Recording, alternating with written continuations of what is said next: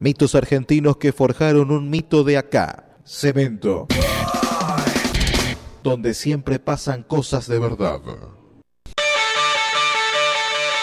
La policía bonaerense se lastra la pizza con las manos, adentro del patrullero y en la esquina y en esos puestos que tienen en los bancos donde vos ves que están esas bochitas con el agujero para sacar el fierro. La policía bonaerense, firme junto a la pizza, te toca el hombro y te pide cinco. ¿Tenés pa'l Fernet? Querido, circule que le voy a romper el culo a patada. Señores, el museo ya abre sus puertas. Pasen, por favor.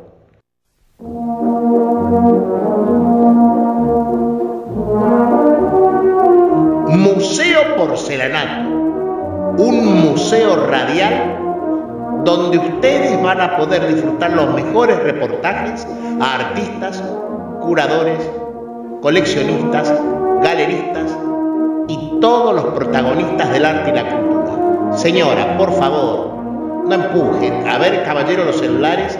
Ya vienen los calentitos y el champán. Entré.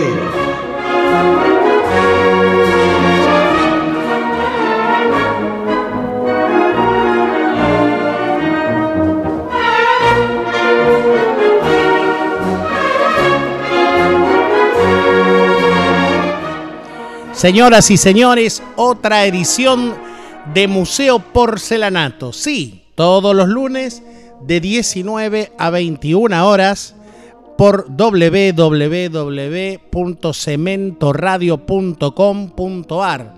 Conducido por quien les está hablando, Moi, Jorge Porcel de Peralta de Mauricio. Sabemos que también pueden escuchar eh, en directo esta audición radial de artes visuales en la aplicación Cemento Radio que la pueden bajar de Android y también de Apple Store. También tenemos eh, Instagram donde ahí salen imágenes excitantes de toda la programación. También tenemos Facebook donde en el sitio de Cemento Radio ustedes pueden ver en directo eh, con el webcam, o sea que es como la tele, ¿no? Eh, la visión y la audición.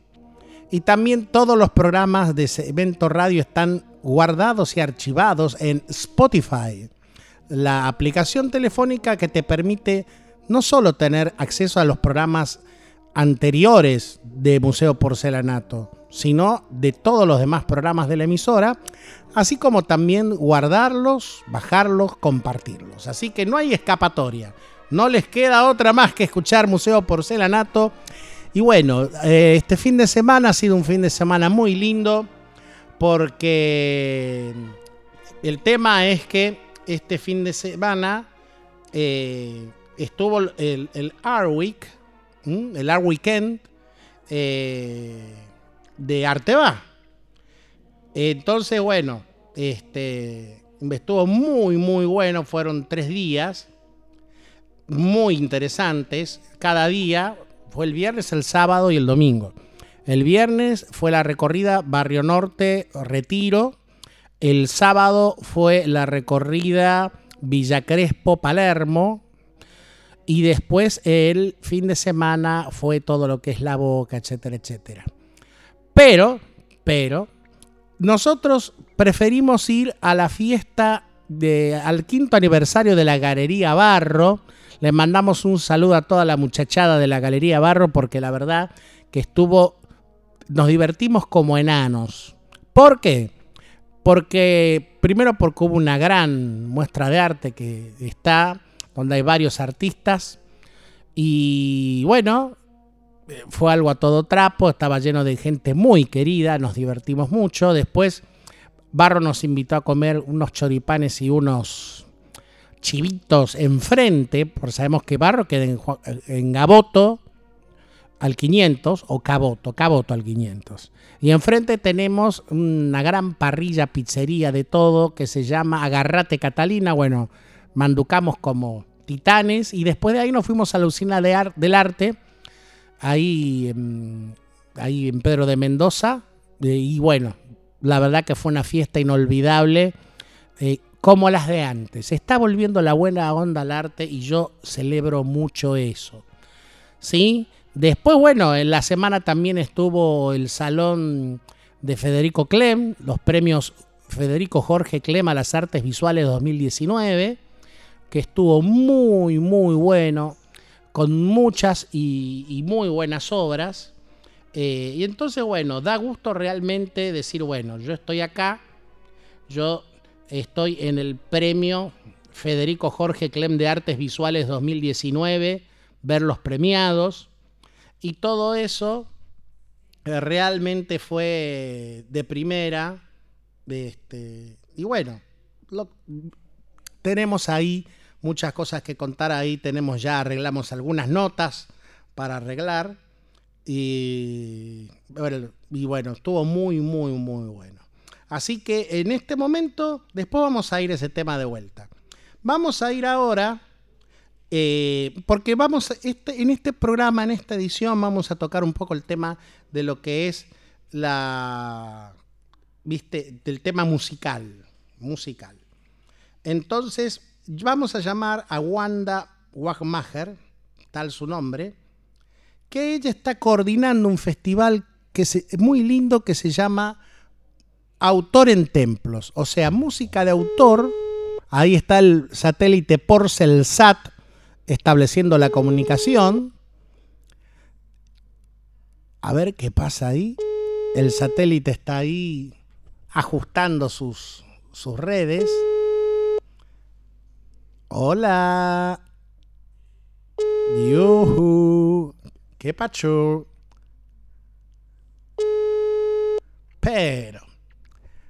Bueno, la cuestión es que este festival eh, es un festival que se hace en templos religiosos.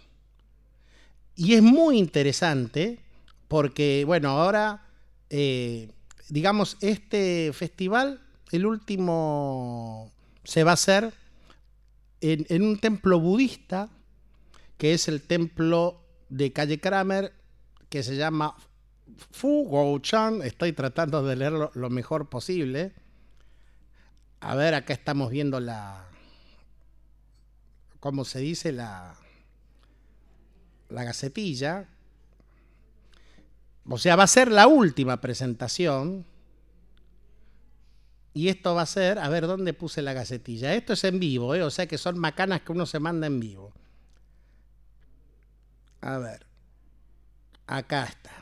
Invitación sexto concierto, música de autor en templos.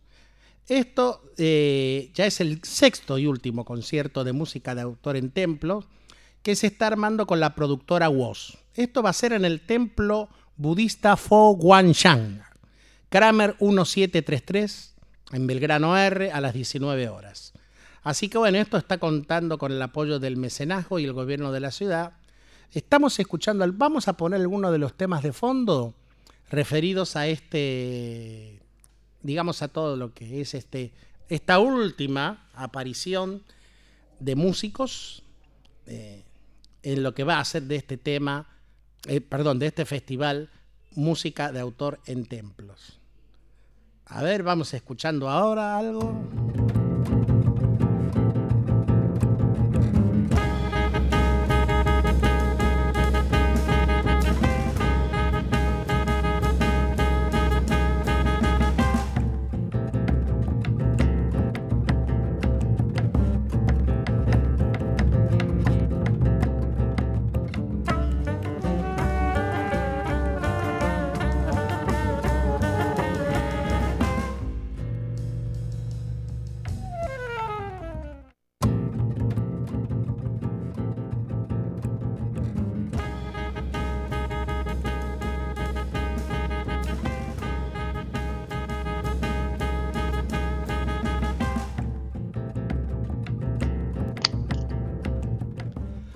Estamos escuchando una música Wanda Macher. ¿Cómo andás?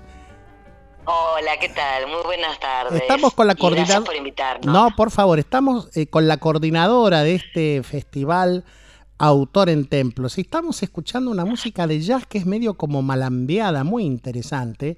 Contanos quién es el intérprete, algo de él. ¿Va a ser el que va a estar en el templo budista?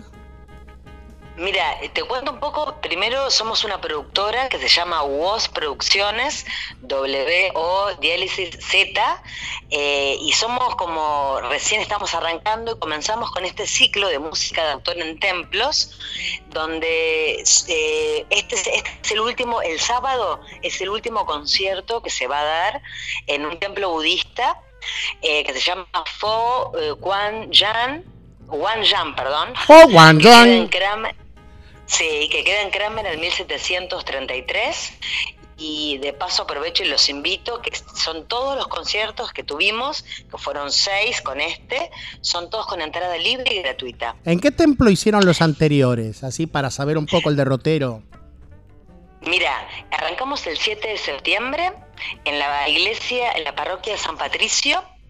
Eh, después estuvimos también en dos este, sinagogas, una en Yoná y otra en, la sinagoga, eh, bueno, una que queda ahí en Belgrano, es malísimo, me, olvidé el nombre. Amijay ah, tal vez, Betel.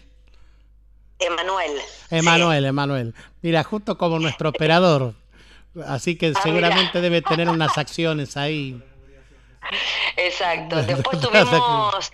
Son de la congregación. budista. ¿Eh? Ah, nuestro operador iba a la primaria ahí. ¿Qué tal? ¿En serio? Mirá lo que es la, ley de la causalidad. Arribeños al 1200, dice. Perfecto. Después, claro, ahí estuvimos en el templo budista que queda ahí en, Barrio Chino. Sí. Este es eh, Song Quan. Y ahora, el sábado, este sábado 16, eh, perdón, a las 19 horas vamos a estar en Fo Wan Jam. Fo Wan Jam es, el, es el templo budista IBPS, ¿no? Que siempre está en la Feria del Libro. Sí, exactamente. Que tiene el stand muy copado con libros, con incienso. es divino. Y escriben el nombre en chino, ¿eh? así, porcel. Porcel, porcelanato. Exacto. Bueno, ahí van a estar, van a ser dos dúos y va, a tocar Mono Fontana en teclados, ah, Sergio Bardinelli en batería y después eh, también va a estar Andrés Einstein en batería y Daniel Bruno en trombón. Muy bien, o sea, estamos hablando de músicos de, primera línea. De ¿eh? primera línea. De primera línea. Sí. ¿Y cómo surgió esta idea de hacer música en templos, o sea, elegir los templos donde la gente vive y expresa su fe como en un lugar para hacer música? Mira, eh, nosotros somos tres, los de la productora. Uno se llama Francisco Lespoy, que es un guitarrista, es el músico. Después está eh, Gonzalo Messi, que es productor de radio, y yo me sumé también, eh, que mi nombre es Juan Damascher, aprovecho también a, decir, y hago prensa y difusión, y nos dividimos los tres. Francisco fue en Europa, él se, eh, allá se usa mucho ir a los a las iglesias y que haya un concierto. Y, incluso e, e incluso espacios menos tradicionales también. Claro, Exactamente. Y eh, de ahí vino un poco la idea, estuvimos charlando con, con, alguno, con algunas iglesias, en general nos dieron un poco también ayuda la, la Comuna 13, eh, como para recomendar, viste, mandar una carta de invitación y eh, elegimos a dos parroquias, dos sinagogas y dos templos budistas tuvimos una reunión y enseguida eh, les emocionó como la idea y, a los músicos también eh, que invitamos. la verdad es que se, se coparon mucho con, la idea de, tocar y además hacer algo música de autor y hacer algo también gratis, ¿no? Porque todos fueron y son con entrada libre y gratuita. Aparte, no, digamos, lo bueno que tienen las religiones es que aplican el arte en la arquitectura, y en los objetos devocionales. Entonces, digamos que hay un contrapunto muy interesante en lo que es el arte religioso y el arte musical.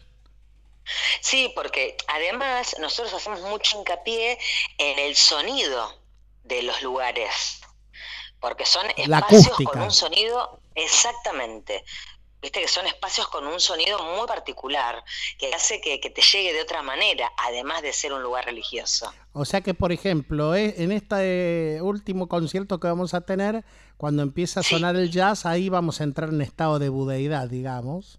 Exactamente. Sí, sí, sí, te traslada un poco la música. Hay que dejarse llevar y, y- y que la música eh, lo lleve por otros lugares eh, espirituales, ¿no? O sea, en este caso, eh, con el budismo. ¿Ya están pensando en el año que viene cómo va a continuar este ciclo? Estamos viendo, esta es nuestra primera eh, edición y estamos pensando en armar el año próximo su segunda edición y ver también de sumar otras iglesias. eh, ¿Alguna otras mezquita?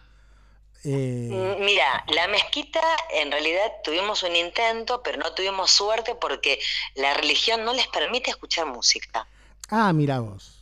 O sea, no, además, me- sí, aparte hay que hacer la ablución obligatoria. Uno cuando entra en una mezquita tiene que lavarse Sí. las patas, la cara, etcétera, Claro. porque son costumbres del desierto ¿m? que han Sí. quedado. Pero bueno, tenés tanta- hay tantos templos aparte increíbles.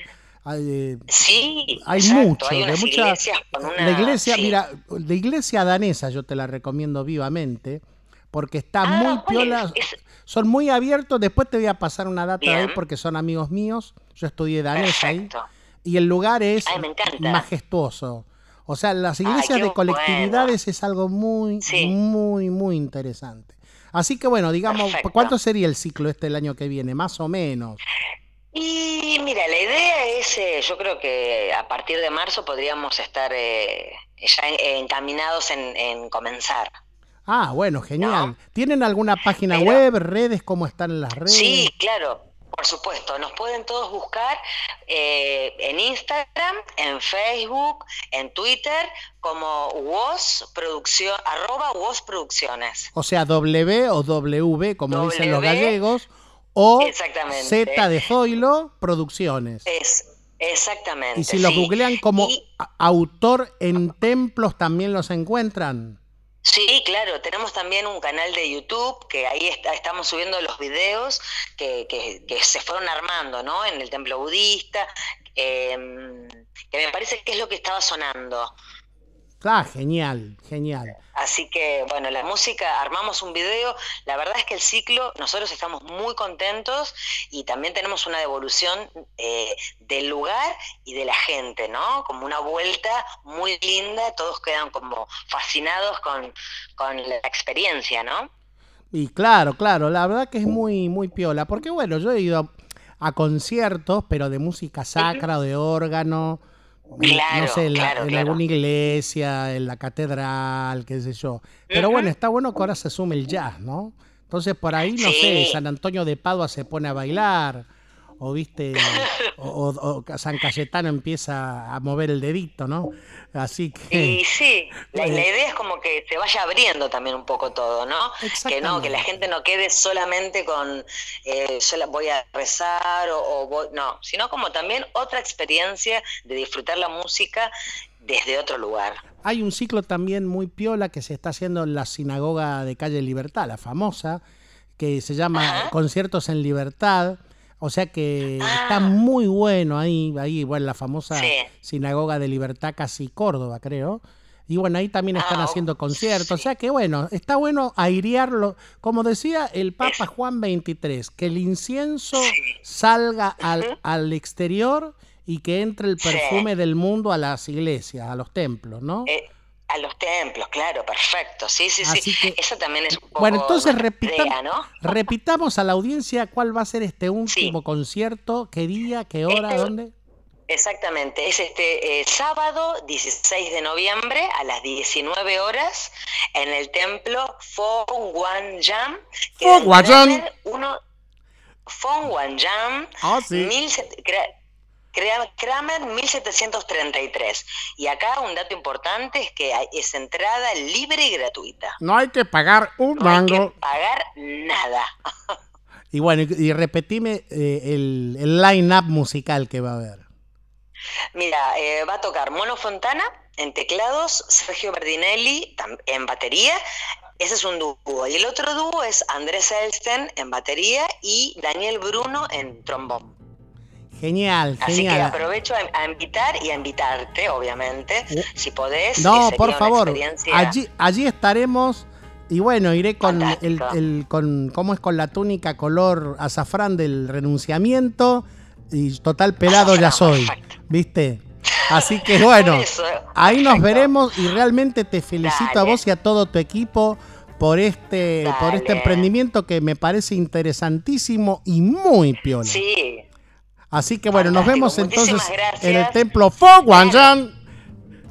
fantástico. Los esperamos a ustedes y a todo, a toda la gente que se quiera sumar a esta experiencia hermosa en los templos. Te mando un beso grandote y allí estaremos. Dale, besote grande y muchísimas gracias por este espacio. Gracias, un beso enorme, Wanda. Chao.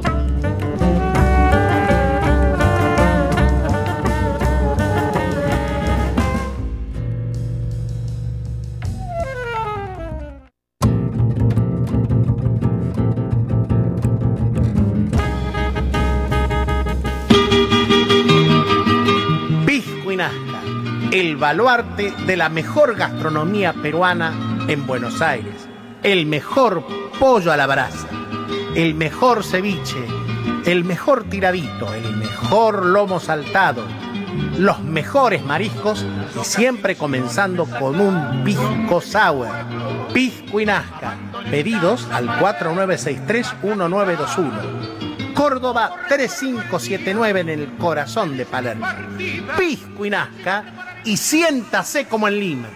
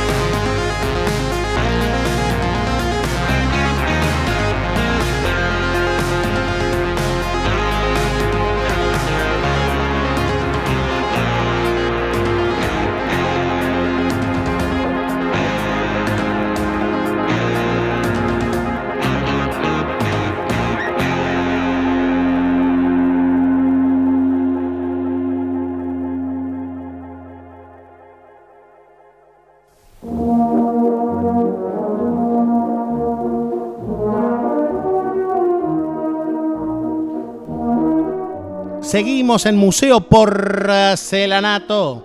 ¿Mm? Así que ahora nos vamos a comunicar con mi prima, que es DJ y que va a tocar, eh, es- hoy mismo va a tocar. Entonces estamos ahí poniendo... ¿Cómo le va? Estamos saliendo en el aire en Museo Porcelanato. Estamos comunicados con mi prima DJ Mirna. ¿Cómo andás? Hola, querido, ¿cómo estás? En, en una edición dedicada a la música en gran medida, porque eh, así que tuvimos recién una nota con Wanda Nacher, con todo lo que es el ciclo de música autores en templos, y ahora tenemos este ciclo de música electrónica que está mm, ejecutando Mirna todos los lunes de 22 a 0 horas, ¿me equivoco? Es de 21 a 23. Perdón, corrijo, corrijo, corrijo, corrijo. Todos los lunes en el Valo del Matone, El hasta este lunes, no sé, Sí. este, eh, son, son eh, hits de todos los tiempos, pero no de electrónica, sino de pop, rock, funk, disco, 80. Tenés razón, música para acompañar la mangiata. Jazz, exacto, jazz para acompañar la cena, muy bien. Y hay este, hay de todo, de todas las épocas. No- Comienzo por Gino Vanelli, Aretha Franklin, voy hacia el funky, cosas de Prince, de Bowie, de Blondie, hasta hasta las eh, últimas cosas de, de los 90, Justice, todos lentos. Eh, Cage the Elephant, ya estoy chequeando los discos, White Stripes, de, de esta última década, cosas, eh, digamos, todo, todo, todo, música de todos los tiempos, pero lentos para acompañar la cena. Sí, no para apretar, para, para comer. O para, digamos, Para apretar, pero apretar la pasta Bueno. contra la boca de uno. Esto es il vano del matone originale, que es el de calle Gorriti. Gor- Gorriti el 5700. Claro, porque hay tres valos. Tenés el, Sí, sí, el, el original. El original, el más grande. todos los- que- donde hacen eventos todos los últimos miércoles de cada mes, que, que al lado del Valo Gallery. muy bien. No se pueden Entonces, perder. eh, Y lo eh, espero a usted, por supuesto. pero por favor esta noche con nos tomamos el tren, nos tomamos el tren y enseguida estamos ahí. Eh, bueno, Por contanos, eh, Mirna, aparte de este ciclo de música para comer, música muchacha para tu tallarín de verano, eh, ¿qué otras cosas tenés programadas para el verano, para el año próximo? Bueno, tengo pro- cosas programadas para despedir el año. A ver, Eh, para despedir el año va a haber, voy a estar en dos altas fiestonas, esta vez de música electrónica. Una será en el, eh, en el marco del aniversario de BitHey, eh, una gran productora argentina encabezada por Julián Sorsarburu, eh, que eh, digamos es una plataforma de DJs y también un sello de vinilos y va a ser el aniversario de BitHey, el tercer año, el fin de semana de 7 y 8 de diciembre en Espacio Estomba. En Y yo espacio, voy a cerrar en- Estomba, el Centro Cultural Estomba. el centro cultural, o sea, eh, otra historia, el centro otra historia. Otra historia, perdón. Se llama Centro historia, Cultural. Centro Cultural. Otra historia, Otra creo que es Estomba Centro 500, Cultural. 500 Pero eh, todo el mundo lo conoce como Estomba. Y sí, es- el ¿dónde es? Estomba 500 ya nadie le dice. Estomba 508, ¿verdad? Sí, sí, sí, ahí en, este, en el barrio de Chacarita. Eso va, yo voy a estar cerrando ese aniversario el domingo 8, eh, a última hora, presentando mi último vinilo sacadito, recién sacadito del horno 8 de diciembre. En diciembre, el 8 de diciembre voy a estar presentando mi vinilo By Nothing de Analog Records, que es mi label, mi sello discográfico de música electrónica. Y antes de ese hermoso cierre, va a haber una alta fiesta de 8 bits, un nuevo ciclo, inauguramos ciclo, REM se llama, que voy a estar junto a LDS, que es Lucas de Silvestre, que usted ya lo conoce, Amigazo eh, de la gran, casa. Gran músico y además DJ. Ale Rotela, Camila Isabel y por supuesto el tan querido Danny Nicholson con el que voy a compartir El único. un El, in- Eh, eh, eh, el inconmensurable. Que aparte Bueno, es un enorme pintor. Eh, ah, no sabía. No sabes Nunca la muestra contó. que hizo en, eh, ahí por calle Darwin. No sabes cómo pinta. Ah, con Tenés que ir a verla. Sí, sí, no sí, sa- pero no te das idea. Me invitó. Recuerdo que me invitó y de- lo tengo pendiente. Bueno, además de todo eso, en OM, en nuestro querido OM, espacio que usted ya conoce de sobra, el cual es Honduras entre Villarroy y Bonplan. Bueno, Donde Honduras la 56, noche dice wow. bueno, en Le mandamos un beso a 56. Bocha, a Roxy, a Ale, a Risotón, al Cordobés, al cocinero colombiano, a todos los muchachos de la comanda, en fin, a toda la brigada de ON que se ocupa de alegrarnos la vida con la mejor música, la mejor comida y la mejor coctelería. Bueno, te, te paso a contar qué va a suceder en OM.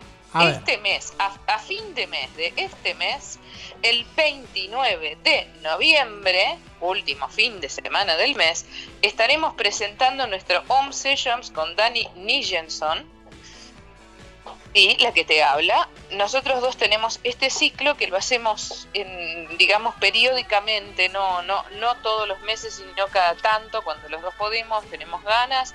Esta vez nos vamos a juntar el 29 de noviembre en OM. Por supuesto que estás invitado y vas a participar, me imagino. Pero ahí estaremos firmes poner- como rulo de estatua.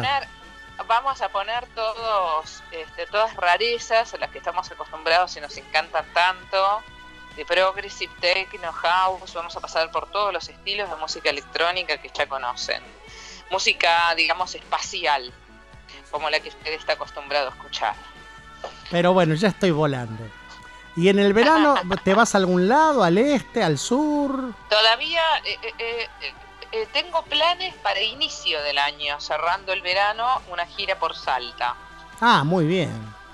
¿Me vas a traer unos quesos del Valle del Tafí? Algún, ¿Viste algún quesillo de cabra? Bueno, Eso- haceme acordar porque falta todo un verano, así que hágame acordar. lindo para comer en el verano, ¿no? Los salames no tanto, sí. pero unas berenjenas Sí. que hacen ahí. Del- de- yo no tomo alcohol, así que vos te podés dar el pino torrontés. estoy tramitando la salida del cuarto vinilo de Analog y de una, una gira por otra provincia a confirmar. Yo todavía lo que no está confirmado, usted sabe que no se dice, pero se están cosiendo cosas. A ver, supongamos Para que el la, verano, la para el verano. Mira, la gente quiere saber algo más de DJ Mirna y la quiere ver en alguna web, en las redes sociales. Así que, Por chica, supuesto, tira, supuesto. tira la Mirá, fruta, tengo- chica. ¿Dónde se te puede encontrar? En las redes Bueno, para que la gente te Eh, siga. yo tengo, por supuesto, yo tengo una página web donde está concentrada toda mi info, desde mi biografía y mis temas hasta todos los iconos de música, las fechas pasadas, las fechas futuras, toda mi info está plasmada en una única página web, lo cual es mucho más práctico para encontrarme, y me pueden encontrar en www.mirna con una H en el medio de la N y la A, O sea- M-I-R-N-H-A.com. O sea, Mirna.com. mi M de mamá, I de Inés, R de Raúl, H de Héctor, N de Norberto. No, no, no, no, no, no, no, no. Espera, espera, déjame deletrear a mí. M de mamá, I de isla, R de Raúl, N, N de Nancy, H de Horacio y A de Ana. Ahí está. punto com. Esmirna.com. Bueno, ahí va a estar Acordate. todas las fechas sabidas y por haber. Y ustedes ya saben que, Todo, que si hoy quieren venir al, mal- al Valo del Matone original en Gorriti, De- cruzando mm, Bonplan, entre Ah, Bonplan sí, y Fisroy, entre que- Bonplan y Ravignani. y Ravignani, perdón. y- Ahí está, al 5700 de Gorriti, va a estar tocando DJ Mirja Desde las 21. Desde las 21 Musicalizando, hasta las 23. musicalizando tu cena. Sí. Y se van a comer las mejores pastas de Buenos Aires, ahí atendidos amablemente por el amigo Adrián Francolini. Mirna, te queremos un día en el piso acá y que te mandes un set. ¿Hacemos así? Por supuesto, sí, sí, sí. Apenas este, termine mi residencia en el Valo, me tendrás un lunes allí. Pero como así, invitada musicalizándote la velada. este verano tenemos pensado hacer mucha, musicalizar un poco el aire porque la gente más bien quiere refrescarse en la pelo pincho o bueno, o en cualquier otra, eh, en la pileta, con la ducha, con la manguera. Entonces, por ahí con músicos, eh, es una idea que tenemos ir adelantando eh, este verano para tu piel, muchacha. Te mando un beso, Mirna. Nos vemos después. Otro. Chao. Dale. Mirna, DJ argentina con un increíble eh, éxito en el exterior. Escuchemos un poquito de, la- de los sets que está haciendo ella y la música que está produciendo y editando.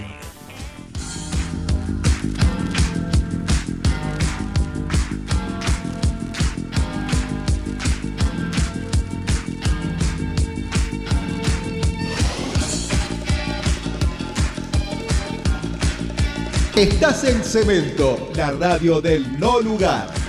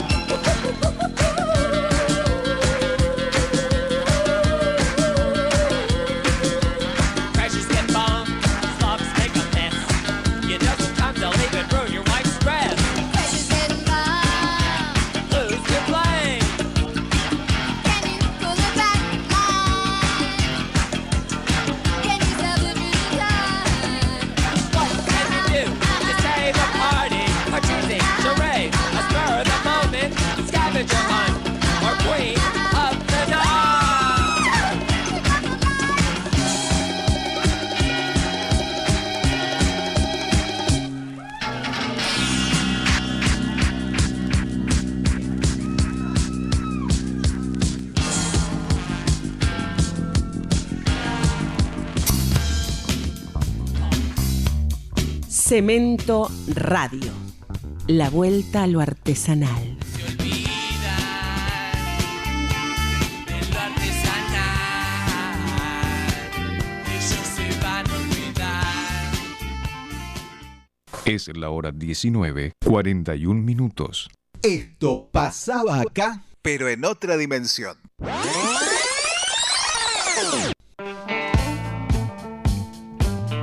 Acá lo que pasa, Radio Cero está muy llena de pendejos panqueques, mucha música de banda que no la conoce ni Guillermo Nivo, así que loco tenemos que ir a lo clásico, loco.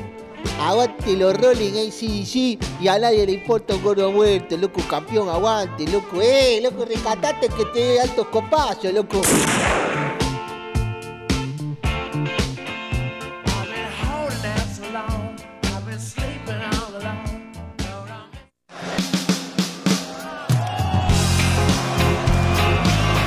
Cemento Radio presenta Cemento en vivo. Los shows que quedarán por siempre en la historia. Un patrimonio auditivo de Cemento, semillero del rock y la cultura argentina.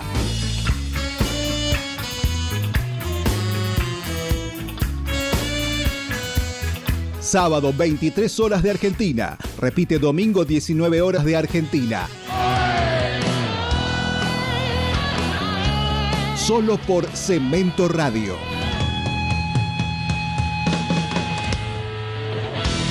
Muchas gracias. Desde nuestras raíces, desde el Black Power, desde Malcolm X. Acá estamos, acá brillamos, acá luchamos siempre sí.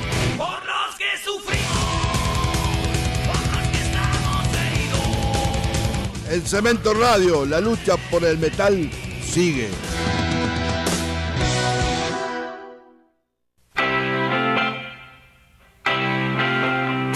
Mi nombre es Maxi Zambrana y te invito todos los miércoles de 20 a 23 horas a escuchar Cultura Stone, el programa de rock and roll de Cemento Radio. La corona ingresa, la patria Stone argentina, lo viejo, lo nuevo y lo que vendrá. Vas a encontrarte con shows, agenda y mucho más en Cultura Stone. Todos los miércoles de 20 a 23 horas acá, en la radio del No Lugar.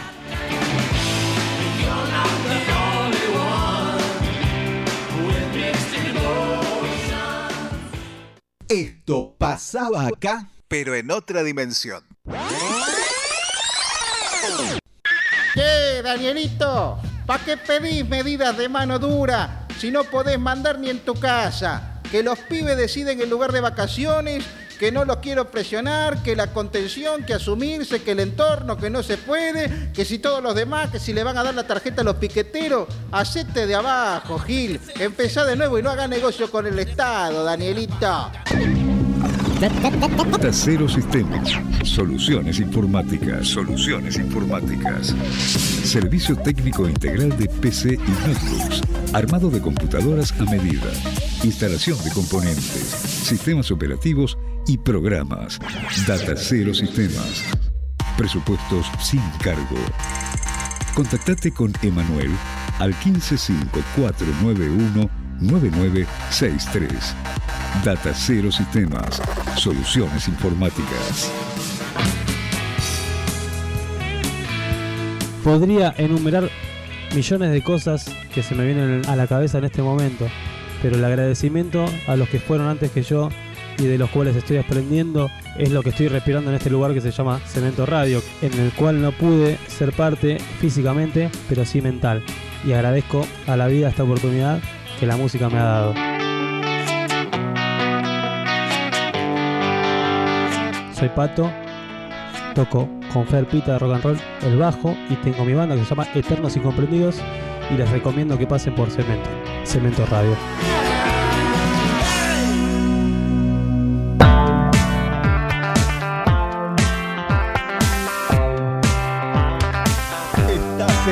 La nostalgia del futuro.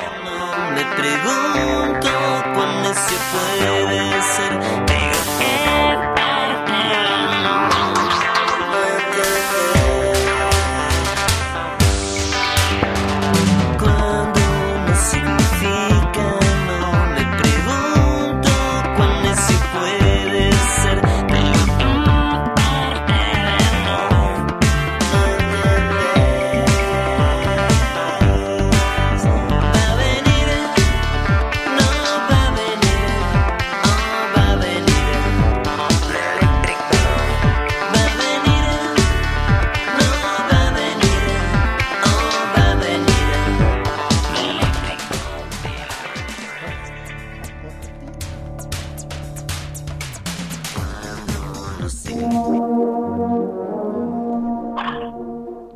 Y volvemos al aire con Museo Porcelanato en www.cementoradio.com.ar con Jorge Porcel de Peralta Di Mauricio en la conducción y grandes invitados. Tenemos acá nuevamente al super amigo de la casa, Diego Melero, sociólogo, performer de la nación, artista plástico, que ahora está en Capilla del Señor. Estás ahí con los gauchos, ahí comiéndote No. una buena picada. Contanos un poco, viejo, ¿cómo No, andás? Estoy volvi- ya volviendo a Capilla del Señor. Fui por una cuestión de tango, por una cuestión de una escapada milonguera para bailar tango en un club de barrio, en un club de la ciudad, con, con, unos- con gente acá del barrio de Villonquiza, Paternal, Agronomía. ¿Cómo se llama el club donde fuiste a bailar? Honor y Patria. Venga, carajo.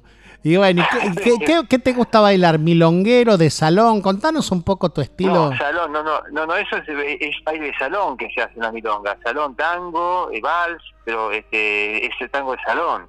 Claro. Milonga, pero todo de salón. Ah, bueno, así que, bueno, viniste ahí que he hecho un 2x4. Totalmente. Bueno, y, Sí, con- sí, sí. y contame, bueno, ¿en qué andás, che? Mira, esta semana tenemos una, eh, una situación interesante que dio mucho trabajo, son muchos años de trabajo, de un disco que es una banda sonora, que es una banda que hicimos con Diana Dreyfus desde el año 2012 al 2018, que se llama Nómades en la propia casa. Una banda sonora que tiene tres partes mm, eh, y una duración en el disco de 35 minutos y lo vamos a presentar en la librería La Internacional Argentina, que es la de la editorial Mansalva, que pertenece a Francisco Garamona, este sábado a las 18 horas. Muy lindo lugar, aparte que hay unos libros espectaculares, Sí, hacen unas baratas que son Sí. impresionantes, como una feria del libro underground, ahí por el barrio Sí. de Villa Crespo. Repetinos la dirección, por favor. la dirección es este Padilla eh, 800, eh, 831. Cerca de Escalabrini Ortiz, digamos. Es Padilla, escúchame, es Padilla entre Serrano y Burruchaga. Listo, o sea que uno se baja en Corrientes, por ejemplo, y te vas, Exacto. y vas por Serrano Gurruchaga y vas pipa pipa. Y, ya, y llegas al inter- Contanos un poco el disco, de qué se trata el contenido, cómo es como Mirá, concepto de obra. El disco está grabado en, en- una casa, eh, circulando por la casa de diálogos entre Diana y yo, y también en, algunos lugares saliendo por, por afuera o volviendo del cine, y es como eh, es como una, una un registro de es un registro de una de un intercambio, de un intercambio a partir de- de una, de una relación, de una convivencia, digamos. Este, sobre todo eso se ve en las bandas sonoras 1 y 2, cuando estábamos juntos, digamos, así como más este, informalmente, pareja, y después una tercera parte que es más la, la, la, la, delegación, digamos, de, de- de- del vínculo, y ahí está construida de otra manera la, la, la tercera parte. Qué interesante, cómo... tiene- Sí, sí, perdón. Contame, contame, contame, no. No, no, qué interesante cómo usar como obra, hablar del vínculo propio de dos artistas, o sea, que dos artistas hagan una obra y expongan algo que teóricamente es algo íntimo, pero bueno, expongan un poco como retazos de la intimidad en algo que podría ser catalogado como un eh, radio documental. Es muy lindo lo que decís vos, eso de retazo de la intimidad eh, y lo del radio documental. Está bueno lo que vos decís eso, está muy bueno. Como pequeños que cortes, ¿no? Sí, sí, sí, sí, sí, sí. Y además también una amiga mía, este psicoanalista, este, eh, escuchó la banda sonora y dijo, mira, son este, hay- acá también hay, hay una intimidad, hay algo de lo que pudo haber sido lo que es el amor y también este eh, políticas de la intimidad, dijo, ¿no? Como de un- una dimensión política, política de la intimidad, en el sentido de, de como construcción, ¿no? Este, que está bien también, ¿no? Y este, No, aparte bueno, hoy, hoy, vi- yo nunca me olvido, pero y siempre te cito mucho, cuando estábamos comiendo un día, no me acuerdo dónde, y vos me decías, Jorge, lo que se viene ahora a nivel pareja es estar bien, de cuidarse la salud, estar bien de laburo, vivir solo contento, tener, digamos, Sí. algún amante, alguna novia, y si no hay nada, bueno, uno vive feliz, contento con sus amigos, y es como que el modelo de familia, todas esas expectativas, los hijos, la casa, la Sí. mujer, el casamiento, el auto, el perro, todas esas cosas que nos venden mucho de Yanquilandia o en los en las series, ¿viste? Y todo eso medio como que se está derritiendo. o lo puede hacer gente que tiene el billete como para intentar toda esa puesta en escena, ¿no? Totalmente, hay un discurso de la burguesía y de la, de la burguesía de- y de la moralidad, digamos, de, eh, de decir, bueno, esto es, lo que, esto es lo que está bien, no está bueno tener vínculos efímeros, no está bueno tener este amantes o novias este y no y no una y no una fija o un hombre, o en el caso de las mujeres lo mismo, o sea, un, un- un- tener solamente un marido y no tener eh, novios o amantes, ¿viste? Es como que hay una una una un cambio en ese paradigma, ¿no? Este de- creo- y, y creo que hay, hay, una- hay, hay una, eh, ya es excepcional las, las personas que tienen menos de, de, sete- de 70, incluso te digo años, 65 para abajo, y que tengan grandes matrimonios o largos matrimonios. Igual ¿no? me parece que ya el tema del matrimonio, a ver, yo veo que el O matrimonio parejas largas, o parejas largas. o la digo, pareja parejas larga se largas. producen cuando hay una gran paciencia de ambos lados y hay también un- un- una situación económica que sería como, el fac- como la producción ejecutiva de la pareja, ¿no? Eso, exactamente, eso también es importante lo que está diciendo sobre el tema. Porque todo tiene su todo tiene su costo. Si uno quiere estar con un amante eh, efímera, no hablemos con tu perro que está ladrando ahí. Está- Hay, una jauría acá cerca. Sí, sí, me di cuenta. Eh, entonces, bueno, si uno va a tener un amante, tiene un precio de costo ejecutivo. Si uno ya tiene una novia, es otro costo. Y no hablemos de si uno se casa y si vienen los BEPI, bueno, ya estamos hablando de recurrir al Fondo Monetario Internacional. Pero, No, y solamente te digo estar en pareja estable, es, es- esa, eh, tu- tu- una, una decisión y toda una cuestión de lo que vos hablabas también de la monetarización, digamos, ¿no? interna de cada uno de lo- y lo que implica este también este un cálculo, sin llegar a la- al, al- matrimonio o a todos los matrimonios, ¿no? A todo eso. La- yo, yo Eh, admiro eh, algunas parejas largas que todavía quedan en el mundo del arte. El otro día Sí. estábamos hablando, yo tenía ganas de hacer acá una mesa de parejas largas de artistas, qué sé Ay, qué yo, bueno. Leo y Dan y Gianone, Leo Chacho y, Dia- y Gianone, qué sé yo. Daniel eh, Ontiveros y Rosana Fuertes. Claro, eh, Cecilia Salkovics y mm, Gastón Pérsico, eh, por decir Sí. algo, qué sé yo, Tulio de Sagastizábal, Irene Banchero, porque, eh, claro, porque no es solo el tema de, de decir, ay, qué lindo cómo siguen juntos, sino cómo Claro, siguen claro. juntos siendo artistas los dos. Claro, eh, eh, bueno, eh, ahí tocaste otro tema más que es complejo, eh, es muy complejo. Por ejemplo, Eh, Cecilia Salkovics y Gastón Pérsico han hecho una excelente obra, para mí son como referentes generacionales míos, y han hecho obra cada uno por separado y también en conjunto. O sea, a veces también pasa, bueno, Leo y, y, y- y Gianone eh, y Dante, creo que eh, hacen obra en conjunto ellos dos. Claro, sí, sí, sí, totalmente. trabaja, eh, eh, Leo un Chiacho y Dante Gianone, está bien dicho los apellidos, no siempre se me entremezclan. No, totalmente, Leo Chiacho y Gianone. Eh, eh, hacen un trabajo en conjunto, aparte trabajan la producción de ellos. que han salido como de- premio adquisición en el Salón Nacional de Artes Visuales. Alto saludo. Ahora, es difícil porque están todo el tiempo, eh, est- estar todo el tiempo horas y horas y horas trabajando juntos también, ¿no? Y después tener la intimidad esa que, de la que estamos hablando, ¿no? Es compleja esa, esa eh, ese vínculo. Después hay, hay otros, ahí tenés otro- o- eh, otros vínculos también que se pueden este, anotar de, de, de- de- largo aliento, digamos, de parejas de largo aliento de trabajo que coinciden en su rubro, en su rubro artístico, digamos, que es lo que me decías, ¿no? Este, Lo que es vivir en el arte, ¿no? Sí, sí, sí. A- Sí, a- sí, sí, aparte de que, bueno, llega un momento en que ya, viste, uno es la- el, el- el- el- marido de, o che, ¿te acordás la mujer de? Claro. O sea que ya, Claro. eh, digamos, el otro también es un punto de referencia personal. Claro, claro. La otra claro. vez no me acordaba el nombre de Jorge Maki y yo decía, che, el marido de Solana Diamonte.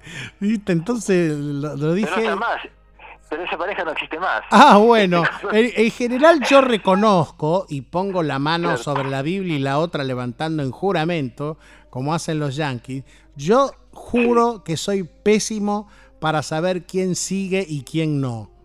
¿Entendés? O sea, no soy, viste, porque hay gente que es como la radio colonia de la intimidad de los artistas, Sí. ¿no? Entonces, gente- por ej- exactamente. entonces, viste, bueno, viste, ahora me entero, ta, ta, ta, ta, viste, de que, bueno, ya Viamonte y Solana Viamonte y Maki no están juntos más. Pero bueno, eh, ¿Sabes lo, que, lo sí. que pasa con el tema del arte? Que también es un modo de producción de vida el arte y también es este hay, hay, hay temas de, de, de cómo va cada uno con eso, cómo lo que vos decías recién, qué, qué le pasa a cada uno con su con su con su trabajo, con su con sus con sus reconocimientos. eh, a veces las parejas son también alianzas, son alianzas de artistas, ¿no? Sociedades, son Exacto. sociedades, exactamente. Sociedad, exactamente, esa palabra a mí me gusta decir, son sociedades las que se configuran, ¿viste? También. ¿no? Salir con tal, o sea, me estoy volteando a X o en determinado lugar me aprieto a Y, ¿viste? Sabemos que Y eso también- existe, como en el mundo corporativo, como en la farándula, como en el mundo de la música. Exactamente, eh, como la- eh, pero exactamente, vos sabés que también todo, todo eso es, pa- es parte de, de- una, de un posicionarse también, de esa manera co- como lo estamos hablando, ¿no? Porque Exacto. vos me lo estás contando. Eh, eh, vos conocés muchas cosas, incluso hace años que, hablando de este tema, siguiendo en, en Arte Va, a partir de Arte Va y las reuniones, los vínculos que se formaban a, a partir de ciertas situaciones, ¿no? En otras épocas donde todo el mundo del arte era más divertido. Yo te voy a- vuelvo a contar a la audiencia y te cuento a vos de que el, el viernes pasado se hizo en la usina del arte la fiesta de los cinco años de barro y te juro que sentí una, diver- una diversión y una felicidad que yo no sentía por lo menos hace 10 años, así te lo digo. Ah, Mira, mira Por eso- diciendo. Por eso ¿eh? yo le mando un gran abrazo a todo la- la- el equipo de Barro, de la Galería Barro, porque realmente la fiesta venía bien, pero ¿y sabés quién puso la cosa picante en la fiesta? Matías Dubil. Vos no sabés Ah, vos. el DJ que es, el DJ que es Matías. Ah, Arrancó con New Order, creo, y la gente pegó un wow. ¿Viste? Fue una cosa así Ah. y empezamos a saltar, brincar, poguear, bailar. Vos decís, está bueno lo que vos estás diciendo, Jorge, que hay como 10 años que los, los vínculos se volvieron mucho más formales o mucho más, o la gente se volvió mucho más retraída en, la- en, en las ganas de estar y de, y de vincularse y de festejar, ¿no? Se fue perdiendo eso, También- porque no es de los últimos que no es de los últimos 3 o 4 años de, de que tiene que ver con el macrismo, que viene un poco de antes eso, viene de antes. Sí, hay una, también mucha expectativa fernandística. eh, Sí. Y bueno, uno que ya, que yo también la Sí. comparto, o sea, digamos que la historia es pensar en que nos dejen vivir, ¿no? Sí. y, y bueno, hay mucha también hay, digamos que sé de que hay planes para ponerse a trabajar en el Estado, en la cultura, cosa que me parece urgente porque la, la- la pobreza que se produjo en estos últimos dos años de declive del Sí. macrismo, una de las cosas que trajo es eh, la pobreza económica arrastra la pobreza cultural porque van de la mano. Claro, claro, ahí sí se sintió mucho la caída de, ánimo, estado de ánimo generalizado, ¿no? Con el También, dólar que ¿no? trepa, se- eh, los precios de las obras de arte ya no, no Sí. se puede establecer un precio con seguridad. Totalmente. Imagínate en estas cosas que hay que hacerlas con un cierto estado de ánimo que tienen que ver con algo conceptual, con algo de pronto es medio performático también, porque en el disco se nota que hay alguna situación media de, esa- de- ese documento, eh, ra- radio documento que vos contabas, como que pasan cosas y que uno pone, pone energía, pone tiempo, prepara textos, prepara situaciones, prepara acciones y eh, como como todo el arte conceptual, como, como la performance que hablábamos la vez pasada en la radio, ¿no? Eh, que requiere de, un en vivo, de una situación donde vos te necesitas un dinero para recaudar, uno- unos honorarios, que cuya obra, digamos, difusa, se vuelve difusa si no tenés un registro real que vos puedas, puedas a su vez venderlo. En este caso son discos, son discos que están reproducidos y que tienen un valor tipo como si comprabas un disco en una disquería, ¿no? No, está el Esa valor de tener ¿no? el objeto fetiche que vendría a ser la obra y además, bueno, Exacto. la obra que se puede repetir en el tiempo como si fuera una obra objetual, ¿verdad? O sea, no solo el soporte, sino la obra en sí. La obra en sí. Y una sí, obra que además- está y no está, porque no se puede tocar, se puede escuchar, o sea que eh, se puede sentir, porque el audio, como toda la gente que nos está escuchando en este momento, es algo que se siente, no que se ve o que se toca. Exacto, que tenés que escucharlo, tenés que dedicarte a escuchar. Más en un tiempo en el cual, viste, está muy, no digo muy de moda, se puso en boga dentro de lo que es el, el arte, las bandas sonoras. O sea, las bandas sonoras como una situación de ir a escuchar o de, o de poner, viste, en, lo- en los espacios este, de exhibición.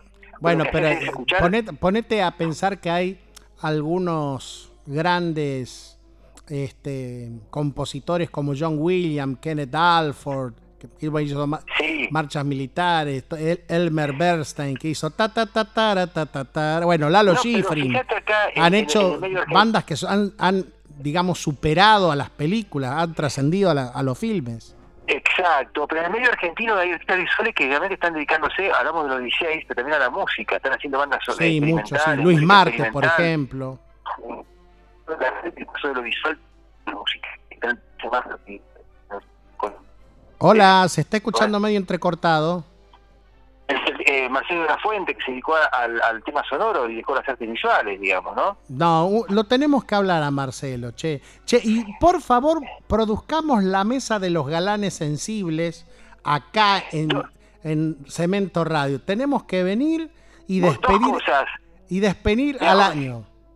Dale, dos cosas. Lo, lo- lo de los muchachos es, es muy interesante, que ellos quieren ir, el grupo. Y el tema de las parejas esas de- del arte, de esas parejas que vos, que vos citabas, es muy interesante también como un diálogo. Alrededor de los temas que fuiste desplegando, Jorge. Yo te digo, para terminar, te, comento un poquitito, eh, la, dirección la voy a corregir. La Internacional Argentina, Editorial Mansalva, calle Padilla 865. Es- 865 sí lo dijiste, está bien. Padilla 865. Entre eh, Serrano y Burruchaga. Ahí pueden eh, venir a, eh, a compartir una, presentación que, a- que seremos varios presentadores. ¿Esto cuándo va a ser? El sábado 16 de noviembre a las 18 horas. Pero allí estaremos para ver, o mejor dicho, para escuchar esa obra. Y sería lindo que hagan algo como performático, ¿no? Lo que Va es el, algo, lo que es el algo, amor, lo que es la voluntad de construir el amor. Eso en sí. arte, ¿no? De- Totalmente, Jorge. y como un hecho eh, social. eh, completamente, eso es que exactamente. ¿Cómo va eh, cambiando la sociabilidad del amor y de los afectos? El amor como hecho social, vos sabés que sí, que hay toda una... toda una eh, eh, eh, vos sabés que eso es como unos ejes performáticos que puede haber en la charla del sábado, yo estoy seguro de eso. Bueno, querido Eh, tened en cuenta, Jorge, Diego Melero, te mandamos un abrazo y el sábado estamos allí. Che, muchas gracias. Gracias a vos por estar, querido. Y sigue en la continuidad Museo Porcelanato.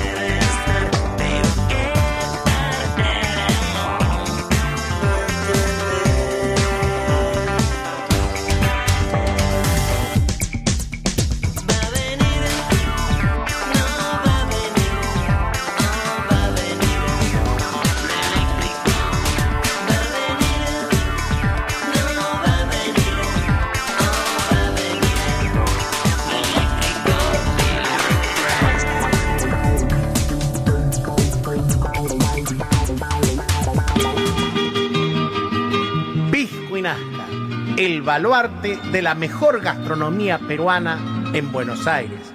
El mejor pollo a la brasa, el mejor ceviche, el mejor tiradito, el mejor lomo saltado, los mejores mariscos y siempre comenzando con un pisco sour. Pisco y Nazca, pedidos al 4963-1921. Córdoba 3579 en el corazón de Palermo. Pisco y Nazca y siéntase como en Lima. Sí de fracaso en fracaso, sí de ir y venires, sí de mal en peores, pero sin perder el entusiasmo y con ese sentimiento intenso de exaltación del ánimo. Te inspiramos acá, te estimulamos a la búsqueda de soluciones y emprender. Cemento Radio, la inspiración divina. Cemento Radio. Es la hora 20, 7 minutos.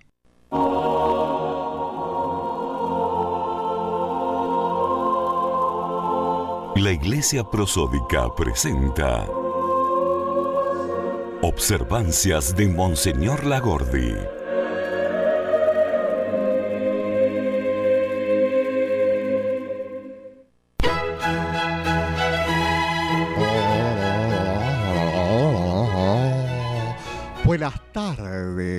Buenas tardes amigos, amigas, jóvenes argentinos. Otra emisión más de observancias de Monseñor Lagordi. Hoy, en este día lleno de lluvia, de angustia para alguna gente, de estos días tristes que estamos viviendo con, con el regreso del comunismo a la Argentina y, la efervescencia de, de- las clases bajas que, creen haber encontrado en estos falsos mesías un camino para salir de su, de- de su ineptitud. Ok, no hay otra manera, pero bueno, eh, nosotros estamos en este espacio especial que esta radio de, de- Subversivos nos brinda para poder evangelizar al rock y a la gente que escucha esto, que pobrecito en sus casas al de estar, pero angustiadísimas, escuchando esta música satánica. Bueno, hoy recordamos la iglesia prosódica, se suma al recuerdo, 4 de noviembre, San Carlos Borromeo.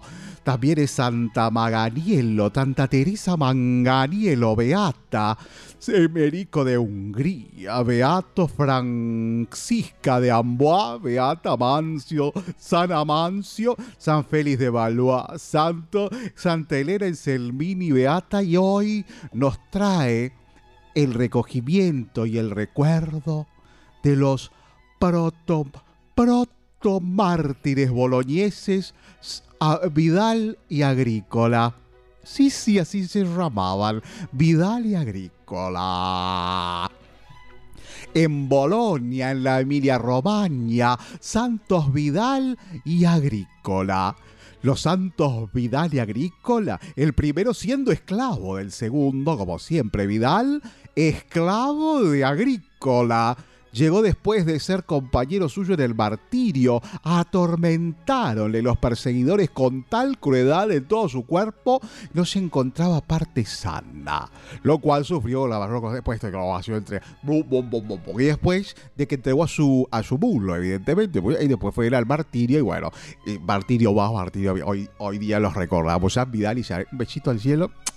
Besito señoril. Y bueno, ya que recordamos a Vidal también, eh, a María Eugenia, pobrecita, que en estos momentos, lo bueno que volvió a la casa de los padres a llorar en su cama de soltera, debe haber tirado el canguro, porque a ella no le gustaban los ositos. Yo recuerdo que venía al monasterio nuestro en Tandil, y ella, ya, ya de chica, era una muchacha muy aplicada, muy, muy, muy, muy que quería cambiar el mundo. Lo que sí estamos preocupadísimos, me ha llegado un WhatsApp, operador, por favor, un WhatsApp, mire, cuando lo tenga me dice, un WhatsApp. ¿Qué haces, man? Tipo, tipo que te reentiendo que estás re bajón, boy, va.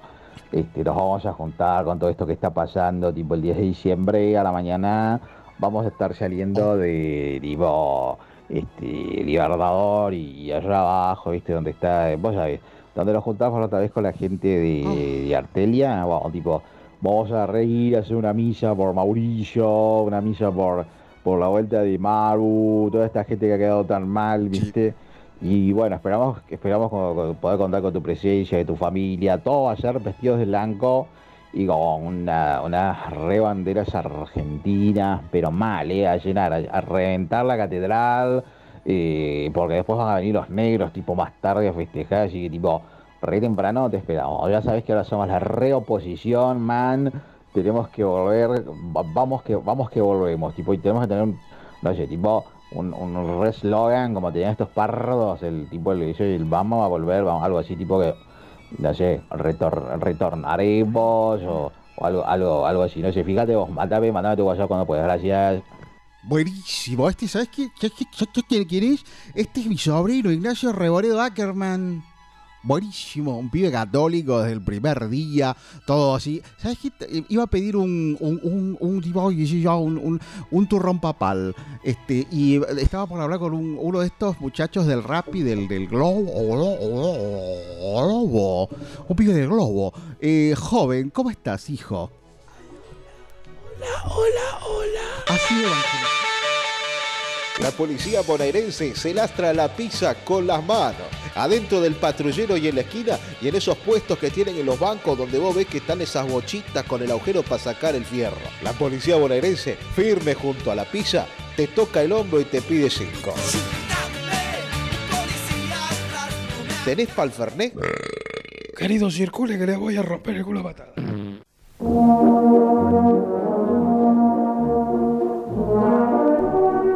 Y después de estas dulzuras que solo se pueden escuchar en Cemento Radio, volvemos a Museo Porcelanato.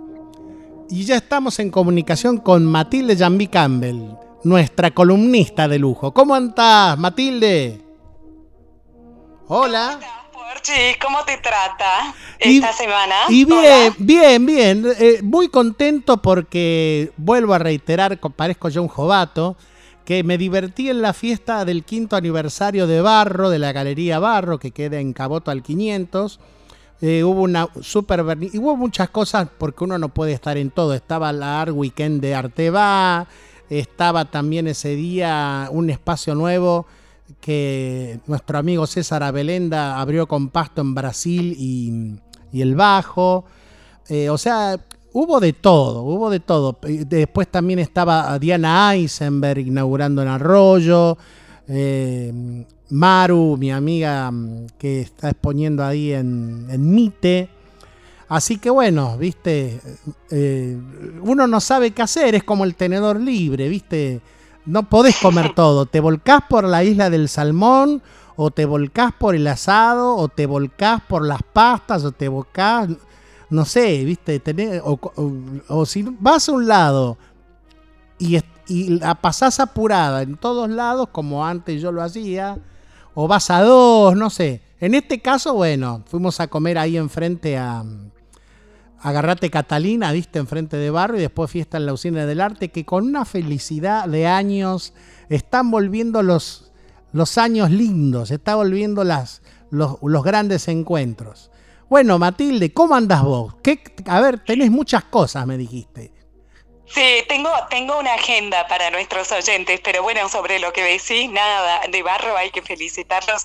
Y la calle Caboto, digo, no, no es eh, no es menor, ¿no? Toda esta movida que está ocurriendo en la boca, que es zona sur, vos sabés que yo tengo mi corazón en zona sur. Está también Boca, Popa de nuestros amigos Marcelo Bosco y Jojo Llanes, que está ahí Sí. Stanley, que es un gran artista argentino que vive en Chile. O sea, sigue, bueno, no hablemos de proa, ¿no? Pero digamos, eh, también está la de mm, Sendros, Diagonal. La prima de Alberto Centros, que ahora Alberto va a reinaugurar una galería dentro de poco tiempo, está con proyectos. Vamos, vamos. Me- lo vi hace poco y me contó que vuelve, vuelve Alberto con toda. Así que eso por un lado, después ahí en la boca, hace poco también fui al taller de Alexis Minkiewicz con por el- mi trabajo de turismo. Fue una experiencia espectacular, tiene un don para la acuarela, para la escultura, es ¿Te acordás lo que decíamos en el programa de la semana pasada de esta, este tema de la habilidad, ¿no? De eso que solo una persona puede hacer. Bueno, en la obra de Alexis lo vi y, y digo, estoy- tengo una semana de gente internacional que llevo a ver nuestro arte y se queda como muy impactada, así que estoy Has estado en lindos, lindos talleres de arte. Además, creo que eso es como estar en, en la cocina del restaurante, ¿no? Estuviste en lo de la Rambevere, Leonel Luna, en varios lugares. Sí, eh, Patricio, bueno, nuestro querido Patricio estaba con una movida con sus alumnos de, del IUNA, ahora ya no sé ni cómo se llama, porque cambia mucho de nombre, pero bueno, sería lo que fue la Pueyrredón y es el ente principal de la educación pública en, Una, en una. arte. Universidad Nacional del Arte. Exacto, bueno, había una alumna de él, más allá de la obra de Patricio, que a mí siempre me, me fascina, que se llama Juana Menéndez, que me quedé como muy impactada, que va a hacer una muestra en zona norte en lo que era la casa de sus abuelos, por ahí, por la zona de San Isidro, y estaba pintando la evolución por etapas de la casa de sus abuelos, así que me quedé como muy impactada con ella, porque es una obra así como muy personal, muy sentida, Qué muy familiar. Qué, qué interesante, hacer un relato familiar de la casa. Bueno, yo me acuerdo también de aquella novela de Manucho Mujica Lainez, ¿no? Y bueno, pero en este caso Sí. es como un proceso constructivo y evolutivo. Y bueno, cómo va cambiando la casa, los colores, las pinturas, los materiales, las épocas, los procesos familiares. Eso era precioso y lo estaba pintando con un estilo muy similar al de Patricio, digamos, el abordaje que tiene de la pintura Patricio. Casi cuasi colores- documental.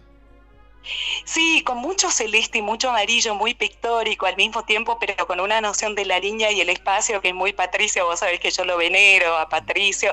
Un año, eh, en el 2004, creo que invertí todos mis regalos de cumpleaños y Navidad por tres años para comprarme una obra de Patricio que tengo acá en mi casa. y Pero qué cuando veo lo, Sí, cuando veo lo que está pasando con sus estudiantes y cómo realmente hace escuela, digo, vamos todos porque es, es un gran valor y, y nada, se, se merece todos los reconocimientos como artista. Y que le mando Más una, allá y de que- esto- perdón, y que le mando un abrazo porque pese a que Racing le ganó a Huracán, Huracán resistió, resistió, resistió más allá de bueno, algunos incidentes bastante lamentables donde fue muy gracioso. Lo estaba viendo anoche en una estación de servicio porque se pelearon Sí. dos jugadores y el, el árbitro le sacó la tarjeta roca a roja a uno y después a otro, así, zen, zen. O sea que fue todo, es súper veloz todo. Lo rodearon al árbitro, fue bastante cómico barra deleznable. Exacto, ahí está el silbato que nos pone el operador. Así que bueno, un abrazo a la Rambevera, alguna vez nos toca ganar. La próxima vez ganarán Huracán, pero bueno, eh, un gran amigo que ha estado en nuestro programa número uno. Sí, volvamos con el arte. Muchas gracias Después de esa digresión sí, deportiva. No, me parece lindísimo que me informes porque acá cuando, cuando llega la gente de afuera me dicen, vos sabés de fútbol y le digo, mira, en cualquier otro país no sabría nada, pero estamos en Argentina, o sea, pregúntame porque muy probablemente sepa, pero no hilo fino en el detalle que vos acabas de mencionar, así que te agradezco porque todos los, los caminos conducen a Roma en algún momento y claro, por supuesto, te empiezan a hablar de fútbol, de lo que saben del fútbol argentino y por supuesto que te podés retrotraer a ciertos momentos históricos Y Patricio que Larrambever es un gran jugador de fútbol. Me han dicho Ah, que mira, me han bueno. dicho que ha jugado ahí con Gordín, con Huarte, que han hecho ahí una no, que eh, sean terribles picadas ahí. Tenés que ir a documentar eso, Porchis, tenés que ir No, con tu eso yo tengo mágica. gente que ha presenciado, que incluso sabe las formaciones de los equipos que se formaban. O sea, en una época habían grandes picaditos de, de artistas, ¿no? O sea, otro formato de relación entre artistas, ¿no? Oh, hay que documentar eso, porque es para deporte en el recuerdo, Bueno. citando una... Seguí contando Bueno, lo de esta chica. Menéndez, eh, porque es muy interesante esta obra que estabas hablando. Mira, eso se los vamos a recordar a nuestros oyentes más cerca de la fecha, pero se llama Juana Menéndez y tenía esta muestra que se viene pronto en Zona Norte, pero eso lo reiteramos la semana que viene. Y nada, me, me fascinó porque viste que las microhistorias también son parte de la historia y tanto Patricio como Fernando Goin, que también lo vi ese día, son artistas que se cargan al hombro la historia. ¿Cómo anda Fernando digamos. Goin? Che, tanto tiempo que no sé nada de él. Pero, espera, déjame abrir un paréntesis porque eh, hablando de Patricio, Patricio ya no participa en CLEM porque ya lo ganó, pero ¿lograste ir a CLEM la semana pasada? Increíble. Increíble. Increíble. Mira, Clem, Ah, yo pienso que ha sido este año el lugar favorito mío para ir a una vernissage. Porque, digamos, Sí. el- se, le lo dije a una. Bueno, eh, vos sabés que está Valeria Fitterman, hay varias personas ahí. el- de, después está en la curación, está Baeza, está Chirrotarrab, Guadalupe Chirrotarrab, Federico Baeza. Pero el tema es que nunca decae el nivel. Está la muestra también de Verónica Gómez, el adversario. Bueno, vimos obra de Huffman, de Carlos Huffman, muy buena obra de, de Esteban Álvarez, excelente, obra de Jimena Sí, Fuertes. Jimena Sí. Fuertes, así por no olvidarme de nadie. Eh, Camille Junot, que es fotógrafo. Eh, realmente vayan a ver Tiziana Pierri, o sea, realmente ha sido un festival para las sensaciones. Muy, muy buena obra. Yo les recomiendo vivamente que vayan a ver el premio, el salón del premio Federico Jorge Clem a las artes visuales 2019, porque la verdad, eh, bueno, también Diego Fontanet, increíble pintura, pinturas difíciles. Increíble. Fontanet, Huffman se destacaron mucho en el tema de pintura. Después hay una chica que hace geometría. eh, no me acuerdo, este, Buscaglia puede ser, bueno, no, no, no- no me acuerdo en este momento. Bueno, se me traspapeló un apellido. Pero, Pero qué lindo lo que me contás porque me imaginé que había sido así y no logré llegar, pero bueno, estuve con Gilda Picabia el día que inauguraba, que me contó que participapa del premio este año. con ¿no es esa la chica que hace, parecida. la que hace mm, geometrismo? Gilda Picabia hace geometría, hace abstracción y se viene, esto lo que quería pasar eso. como agenda, se viene una muestra doble de Gilda Picabia a nuestra querida Galería H de nuestra adorada Arminda Laite. No quiero... En Loyola somos 32. reactivos nosotros. ¿Cómo? Loyola 32. Ah, mira, te lo sabes de memoria. Es Esto es, fácil. el 19, que sería el martes que viene, en esa dirección que acabas de pasar, se viene esta muestra que, que tiene, son, son como dos estéticas eh, familiares, pero con búsquedas distintas, o sea, es todo producción de Gilda, pero son como dos muestras en una y le estuve preguntando si habían seleccionado con, con Mindy un curador o algo y me dijo que no, que sí iban a haber textos de Marita García y de Leticia El Obeid en, en la muestra, pero bueno, nada, para nuestros oyentes sepan que inaugura esta exposición fabulosa de, con una noción del color muy especial, con una no- noción de los bordes. Incluso hay toda una serie de las dos, de Gilda, que se desencadena a partir de la contemplación de unas esculturas de Alicia Penalba, que desafía la noción del espacio en pintura y la noción de borde y cómo se plantean los objetos en el espacio para hacer pura abstracción, pero todo sale de ver esculturas de Alicia, que es como una gran escultora que está eh, presente en el Malva, escultora argentina eh, moderna, formada en París. Entonces tiene como en el germen de una de las dos series de Gilda está esto, este- esta aguda observación de las esculturas de Alicia. Esto inaugura el martes 19, no se la pierdan, digamos, es en, en esta galería. No nos gusta olvidemos de que va a estar Sergio Delof en el Mamba, que eso va a ser Impresionante. para alquilar balcones. Sí, no, Sergio, yo te digo, la verdad es que Sergio es una de esas personas que viste todo que sí. O sea, querés ir a andar en auto a eh, Chacarita, dale, te llevo, viste. Con tal de pasar un tiempo con él, es, es un fenómeno, Sergio, nos alegramos muchísimo. Va a ser la semana este que viene, espejo. creo. Sí, sí, Sí, era- sabés que no tengo la fecha exacta. No, yo la, la de- prometo dar el lunes sin falta. A ver si le hacemos una notita, porque bueno, él tiene su programa de radio acá, en Cemento Radio, que se llama Historia del Es Arte. de la son, casa. son como uno, exactamente, compañero de trabajo de la casa. Y bueno, me imagino que ahora debe estar con las revistas Vogue, viste, ahí eligiendo, haciendo, porque incluso van a haber actividades con el público participativa. Yo voy a ver a ver si me voy a, me, me- me tiro a sus pies, así me deja desfilar si es que hace un desfile, lo cual yo supongo que es altamente probable. ¿no? Sí, la verdad que dada la historia de... eh, Sergio tuvo una participación emblemática en una Bienal de Porto Alegre con un desfile que se llamó El Viento, que registró Rui Krieger, que lo tengo al video de, de ese Uh, desfile. tenemos es que una cosa verlo. que cada vez que... Ojalá pudiéramos pasar tenés que venir al porque- piso, porque en enero al parecer nos vamos a tomar un descanso. Eh, todavía Sí. no- Entonces sería lindo antes de que termine el año que vengas al piso y hacemos un especial con vos analizando todo el año. Sería, aparte de la gente, tus admiradores que se- están cautivados con tu voz, bueno, pueden ver tu bella figura. O sea que ya ahí pasamos un plano visual, no solo mi buzarda y mi, y mi pelada de Buda antiojudo. Pero bueno, volviendo, bueno, ¿de qué me, nos estabas contando? Volviendo. Sí. ¿Y ¿Qué otra Tenemos que volver aún más atrás. Hablamos de Fer Goen. Fer Goen inaugura, Fernando Goen, un gran artista argentino que está hace un montón de tiempo en esta línea que, que habíamos hablado de la historia.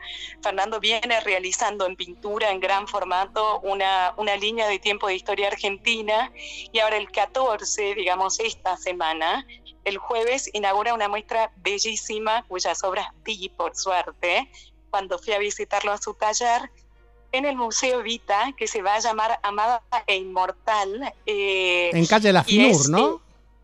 en calle La Finur va a ser un muestrón, tiene dos salas, son pinturas, eh, Fernando trabaja con eh, dos tonos y logra una profundidad increíble con la mayoría de las obras que vi son blanco y negro, gran formato, pero son hermosas, digo, cito a Nora Fish, pero no me sale otra palabra que hermoso el trabajo de Fernando, va a ser muy importante tener este, este espejo y además en una institución tan afín con él, ¿no? Porque el Museo Evita es un museo que está muy bien manejado y, y nada, vas- es muy especial toda la serie, la vi en el taller y me quedé como muy impactada. Esa es una de las líneas en las que está trabajando Fer, te paso, el 14 a las 19 inaugura en el Museo Evita, ahora 14 de noviembre. Pero en paralelo, te cuento esto porque esto te va a fascinar, a mí también me fascina. A ver, a ver. Dio con un Claro, por todo lo que decíamos, ¿te acordás la semana pasada de los edificios y la evolución por etapas de la ciudad de Buenos Aires? Sí.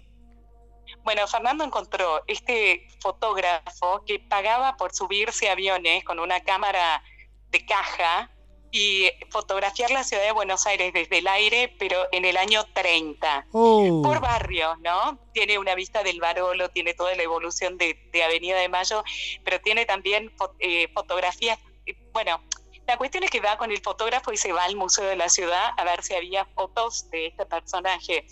Y se encuentra con las placas de vidrio originales del tipo que sacaba. Y Claro, creo que se este utilizaba gelatina de plata en esa época. Sí, no, es una belleza la fotografía en esa época, porque además tenés la dimensión tecnológica incluida en lo que está haciendo, que es como esto de trabajar a partir de registros de otra época con otra tecnología. Pero está haciendo pinturas en gran formato de la historia de la ciudad de Buenos Aires a partir de las fotografías de este fotógrafo que se subía a fotografiarla en el año 30 desde el aire. Entonces es como el Google Maps posible en ese momento, en pintura, gran formato, también blanco y negro, y vos no sabés lo que son esas pinturas. Y esa exposición se viene para abril en el Museo de la Ciudad también. Muy recomendable Y estar muy como con coherente la- que se exponga ahí también. Muy coherentes las dos, ¿no? Como que la muestra de Evita en el Museo de Evita y la, la exposición de, de Buenos Aires en el, en el Museo de la Ciudad. La verdad que está en una racha como muy, no sé cómo explicarlo, ¿viste? Cuando estás como fascinado con algo y le das y le das y le das y estás como, ¿y qué más hago con esto? Bueno, está ahí Fernando, con lo cual imagínate lo que fue ir al taller. Yo trabajé con Fernando en una exposición hace unos años, en el año 2015 y, y volvérmelo a encontrar y ver que estaba con todo esto fue como, ay, qué bien, qué bueno, qué bueno, qué bueno. Y mm, así que nada, Fer está en, en eso y con varias otras cositas, pero muy, muy, muy entretenido y muy como de- en su vida, ¿viste? Está como una flecha. Claro, no claro. para de hacer y de y bueno, y la muestra esta, la de Vita, ya es inminente, es ahora, es esta semana. Así que lo vi muy, muy bien y muy contento y, y con todo esto, ¿no? Todo esto es fascinante. Y después hay otra, esta semana, el mismo día, hay una exposición más, que es la exposición de una chica, una fotógrafa, que se llama Eva Li- Emma Livingston, perdón, se me trabó la lengua, que es se llama Encanto Reimaginado. Y esta muestra es el 14, el mismo día que inaugura la de Fer en el Evita, en Espacio Cabutia, en Arenales 1239. Eh, la cura nuestra querida Margarita García Faure. eh, Oh, y- genial.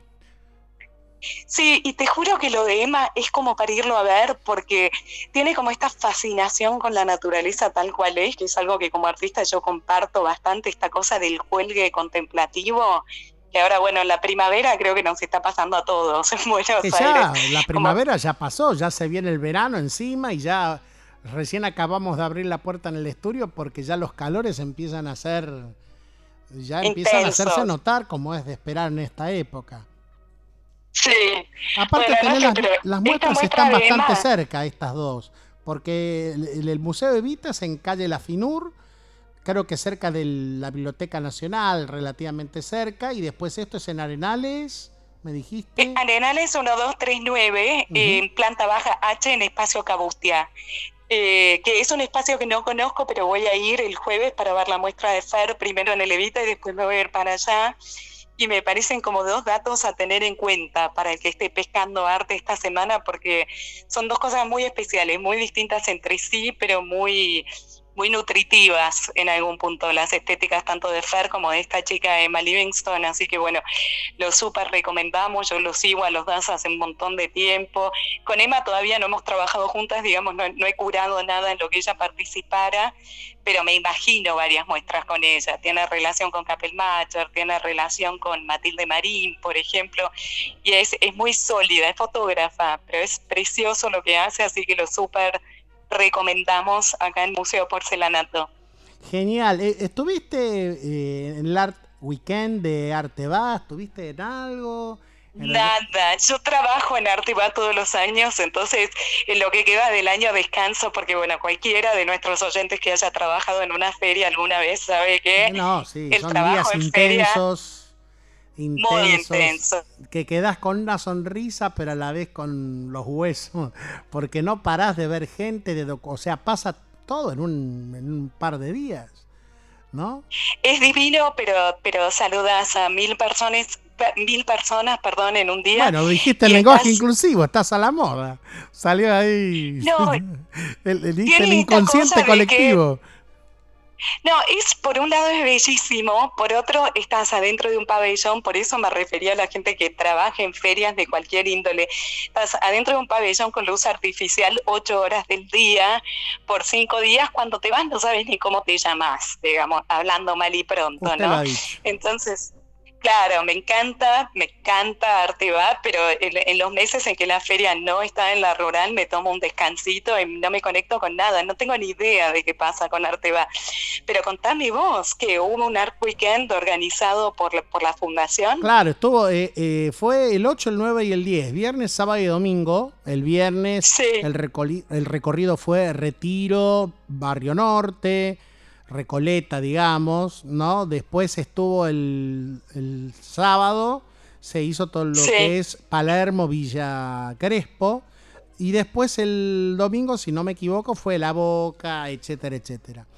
Yo te Qué digo, lindo. puse todas las energías yo, de- en ir a, a la inauguración de Barro, el festejo de su cinco aniversario, que fue increíble. Y después Sí. quedé tan roto que no pude ir y acá voy a hacer una excusa con la muestra de Stanley, el artista que está en, en pro, en popa, perdón, de nuestros amigos Sí. Bosco y Jojo, que los queremos traer acá.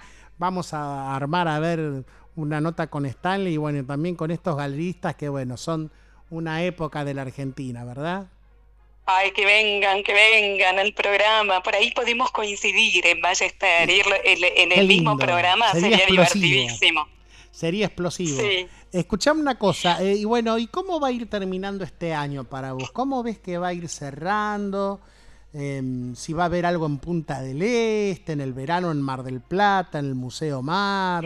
¿Sabés que Mira, en Mar del Plata, esto es muy gracioso, pero tengo un viaje que es como una itinerancia de reparto de obras que se me viene este mes, que es Tandil y Mar del Plata. Yo pinté un cuadro para un restaurante en Mar del Plata, que es donde voy familiarmente, y me di cuenta de que antes tengo que pasar por Tandil por una misión doble.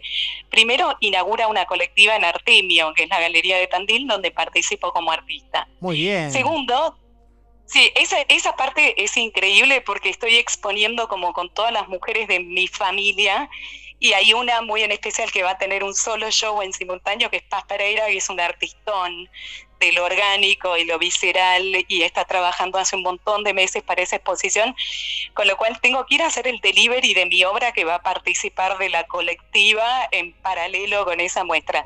Después tengo hace un año en mi casa un Strashnoy que es una donación al Mumbat que compró un tío mío al Museo de Arte de Tandil. Y Ah, lo tengo acá bien. porque en- entre una cosa y la otra es como que nunca lo pude llevar, nunca se lo pude llevar a la directora del Mombat, Indiana Ñoquini, que le mando un abrazo enorme, que hace un trabajo increíble, eh, reacondicionó salas, hace salones locales todo el tiempo, y tenía esta donación que dije, bueno, la tengo que llevar en algún momento, y sabéis que se nos alargó hasta acá, pero bueno, tengo que llevar un cuadro a Mar del Plata, una donación al Museo de Tandil y una obra mía para una muestra en Tandil, así que La esto que el me encanta 26 de noviembre. sos una laburante del arte, o sea, realmente le pones la garra. A mí cuando me preguntan qué soy, yo digo soy comodín, ¿viste? La función que me des, trato de desempeñarla bien. Está Pero buenísimo. bueno, nada. No, con, con Eh, Mar razón. del Plata. Sí. Eh, sí, no, volviendo a Mar del Plata, que qué sé yo, viste, es la reina del Plata. Están pasando cosas muy interesantes a nivel de patrimonio. Se está licitando la, la restauración de la casa sobre el arroyo, que es una casa paradigmática de, de la arquitectura moderna hecha por Amancio Williams Portis, que fue una joya Sí, un lugar obligado para Abandonada. cuando uno vaya. Incendiada, digamos, vandalizada, era como un desguace total. Y finalmente como que, que las autoridades de Mar del Plata han decidido reconocer el valor de ese lugar, eh, ponerla en el mapa, que ya estaba en, la- en el mapa de todos los historiadores del mundo, esta casa de Amancio Williams, porque es, es una gema, es completamente pionera en diseño a nivel mundial, pero por suerte la población de Mar del Plata, los vecinos y las autoridades en este momento están de acuerdo en darle su valor eh, total y eh, emprender la restauración. Se está licitando para un estudio arquitectónico que lleve a cabo esta restauración y eso es maravilloso, sumado al Museo Mar, que tiene un museo flamante divino con unas salas espectaculares con vista al mar y hay mucho más a, a lo que prestarle atención en, en Mar del Plata, que para mí es una ciudad fascinante. Así que, Que hay que darle una vuelta de rosca. Que hay que dar una vuelta de rosca. Porque ahora, bueno, afortunadamente, bueno, está Montenegro de, de intendente. Y esperemos que Sí. le dé un giro de rosca porque muchos turistas que han estado en La Feliz, donde tengo muchos amigos, eh, bueno, se han quejado un poco del estado de las calles, los precios para los para ir a comerse una buena paella, en fin, es una ciudad que creo que hay que darle una vuelta de rosca en general y seguramente todo lo que esté relacionado con la arquitectura, el arte, eso Sí, va a hay ser un asilo maravilloso eh, ahí cerca del mar, del museo, digo, que, que es una gema arquitectónica también, que la última vez que pasé, por suerte, lo estaban restaurando. Pero digamos, Qué Mar suerte, del Plata es una...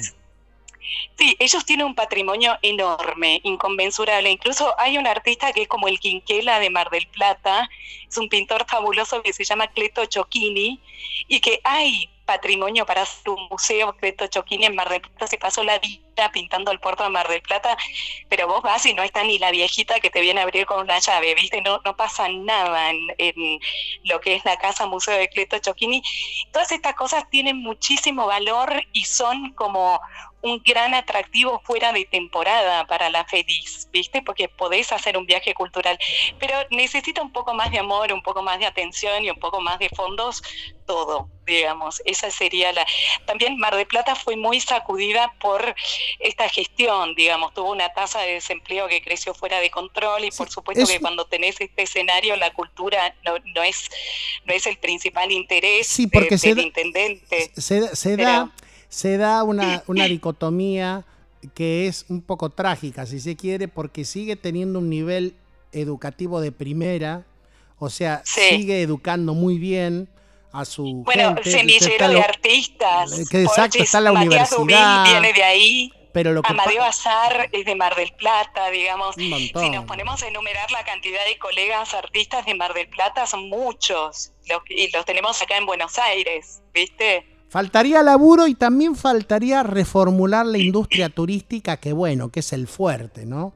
Porque uno ve países Sí. como España se han edificado, o Brasil, se han edificado en gran medida Grecia por el turismo. Entonces Mar del Plata tiene sus atractivos, pero hay que reformular los costos y la propuesta para que uno cuando quiera comer un pescado en el puerto o, o una Sí, paella, en Chichilo, o- sí. sí, exacto, o uno quiera ir ahí a Manolo, qué sé yo, eh, para decir lugares paradigmáticos, no tenga que llevar la escritura para pagar la cuenta, ¿verdad? Sino, Exacto. sino que sea un precio razonable con lo que la gente pueda. Y bueno, y también que la cartelera de espectáculos exista dignamente y no sean estos pequeños teatritos que son bastante lamentables y que parecen más bien un circo, parece lo que mi abuela decía el parque japonés, ¿no? Que eran así como cosas medias grotescas. ¿No? Antes había teatro Más de allá verdad. de todo, Porchis, le acabamos de dar con un caño a la reina de del, del Plata. Yo quiero decir No, la reina del Atlántico, la perla del Atlántico. La, La, la reina del plata es Buenos Aires, la perla del La Atlántico. reina del, la perla del Atlántico, exacto. Pero yo, eh, o sea, cuando estoy muy cargada de trabajo acá caso el auto y me voy a Mar del Plata o me voy a San Clemente, digamos. Ay, qué Son mis dos lugares de escape y son muy distintos, pues San Clemente es pura naturaleza, digamos, es un pueblo con mar, como diría Joaquín Sabina. Pero Mar del Plata lo que tiene, que no lo podés creer, incluso si no com- te sentás a comer en ningún lado, si, si sobrevivís estando ahí, porque yo viajo muy a los hippies. Las famosas roticerías que son muy salvadoras. de hablar, pero Mar del Plata, verla es ver todos los proyectos interrumpidos de país. O sea, vos ves el puerto que funciona a media máquina, que funciona en un 30% y decís, esta es una Argentina que se interrumpió. Ves la casa sobre el arroyo de Amancio Williams y decís, esta es otra Argentina que se interrumpió. ¿Ves esos caserones en los troncos que son como unos palacetes desmedidos? Decís, esta es otra Argentina. O sea, en Mar del Plata vos podés trazar una línea de tiempo con todo, todas las intenciones que hubieron y que y, y todo lo que es, eh, bueno, las nada, apuestas que han el- habido. las apuestas por el país, por de el de Hotel. Provincial de Mar del Plata es una cosa que aunque esté todo grafiteado en un mal momento, en un es, es- es un núcleo histórico increíble de Alejandro Bustillo, el muelle, o sea, suban al muelle de pescadores de Mar del Plata, es increíble, es, es- es la cápsula del tiempo adentro de ahí. Soy, soy muy fanática, de verdad, así que estoy muy contenta de que voy este mes con mi cuadrito para el restaurante. Bueno, ahí estarás ahí hablando con los tanos pescadores. Eh, Sí. hay, hay lugares encantadores. Bueno, poderse comprar algún tipo de suéter que todavía se siguen haciendo. Lo que pasa Todavía hay una producción local divina. Bueno, en alfajores hacen punta. Digo, Córdoba, Mar del Plata, la costa atlántica tiene una producción de alfajores espectacular. Siempre uno encuentra cosas, va, yo encuentro cosas que a mí me hacen acordar a toda la historia de mi vida, mi infancia con mi mamá en el mar y me parece como único, o sea, no me cambio por nadie cuando estoy en Mar del Plata. De hecho, Cris Chivale este año se fue para huir del invierno, una gran editora, amiga de la casa Cristina también. Chival, le mandamos un beso grandote. beso enorme a la Cris. Se instaló un mes, se fue en julio y dijo, yo estoy cansada de Buenos Aires, se alquiló un Airbnb y se pasó un mes en la feliz con, con el frío del Atlántico, pero Es que te feliz. desintoxicás, es detox, como se dice ahora. Sí, bueno, caminar al lado del mar dice que es una de las mejores cosas que se puede hacer con la vida a El nivel yodo, salud. inhalar el yodo, que El es tan bueno para el, para el organismo. Sí. Y Sí, los gordos, bueno, vamos a pensar en la paella, en la cazuela de, de marisco, en los calamares, ahí, las rabas y todas esas cosas. Eh, Que no está nada mal porque también es hay el único. restaurante del en Pa- de Pascualino. Marchese, que siempre es- la rompe. También está la Boston, que reabrió. La Boston reabrió, qué buena noticia me reabrió estás dando. creo que como una cooperativa, pero reabrió. O sea Qué que... maravilla, qué buena noticia. Lo que hay que hacer es un plan, esto lo digo porque tengo una gran amiga, Li- Liliana Bolansky, que hace eventos y, y shows allá. Hay que sentar a todo, que to- todos los sectores que conforman Mar del Plata se sienten y hagan un plan, digamos, eh, estratégico a 10 años. De que va a ir pasito a pasito, ¿no?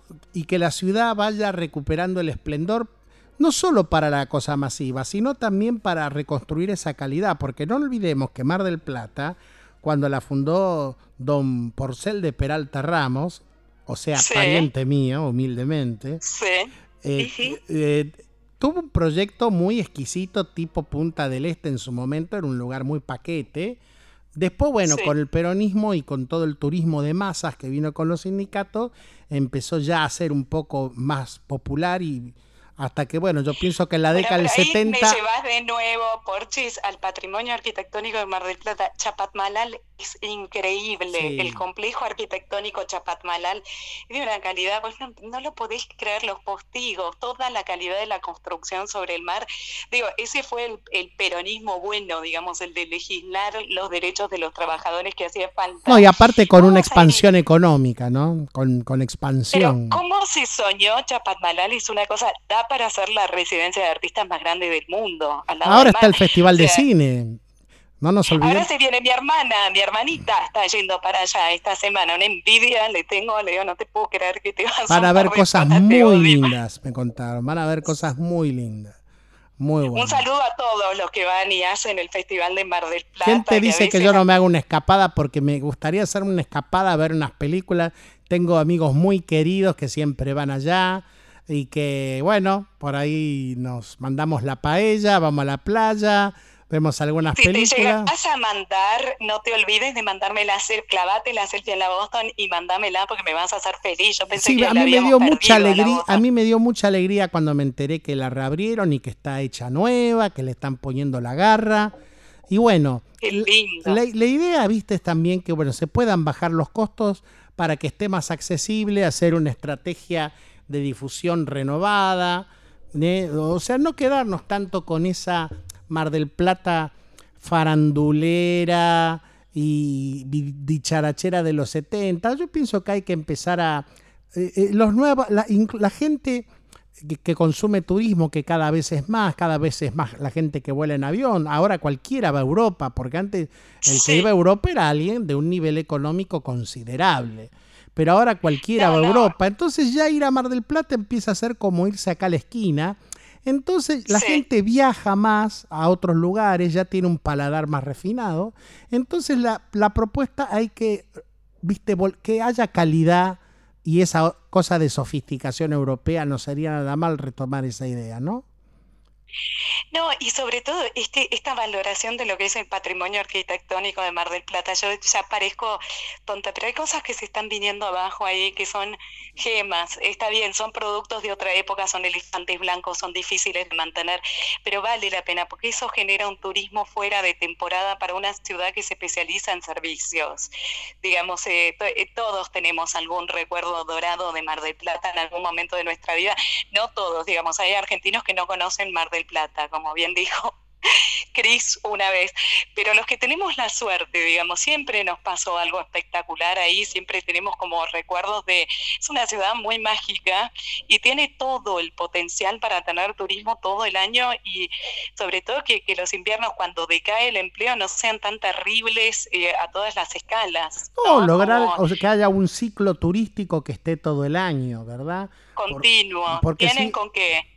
¿Viste? Porque ¿Tienen con qué? ¿Entendés? Sí. Si vos incorporás cultura, incorporás propuestas que traiga gente de, otro, de otros lados del mundo, o un centro de convenciones para que se hagan eventos todo el año, entonces, digamos, toda esa infraestructura, con todo es- ese ciclo de actividades que se puede planificar, va, digamos, estableciendo un polo estratégico que bien puede relacionarse con Bahía Blanca, que es una ciudad que, digamos, tiene un potencial de otra naturaleza, pero que también Sí, eh, tiene... además en Bahía cuando pasa algo pasa Ferro White, ¿viste? Pasan cosas que te dan vuelta el ¿entendés? Entonces, viste, ir creando ¿Cómo como hicieron? circuitos estratégicos de ciudades, Sí. Córdoba, Rosario, o sea, hoy en día ya irse, ya es más barato ir en avión que en micro en algunos destinos. Entonces, todas esas cosas son solidarias con la cultura necesariamente y con el mundo del arte y establecen que ya la escena del arte sea más,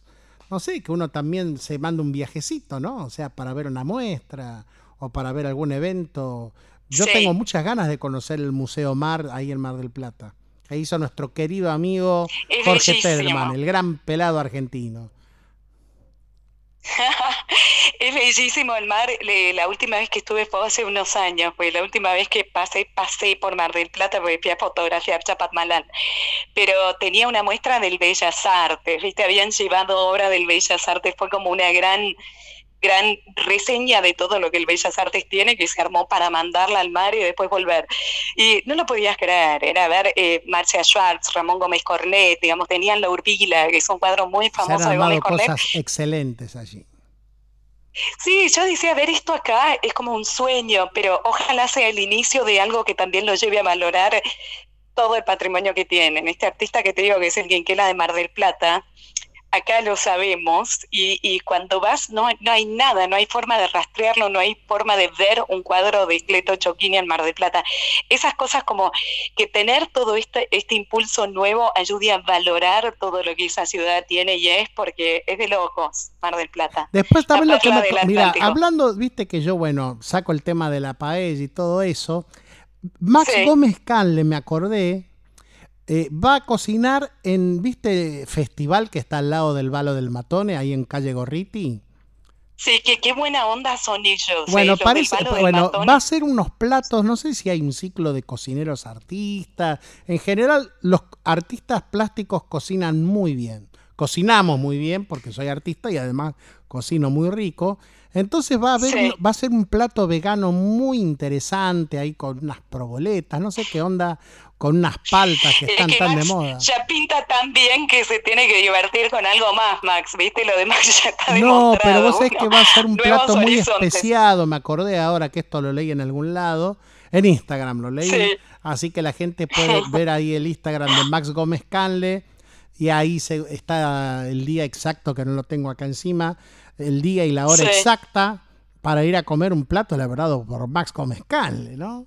Vamos, Eh, eh, increíble. eh, el arte efímero, el arte efímero y, y- y- y el gastroarte. Exactamente. Bueno, mira, tiramos muchas puntas que vamos a tener que recapitular la semana que viene, pero son cosas para las que falta un ratito y tenemos que dar los datos con más precisión. No, pero aparte bueno, es como yo.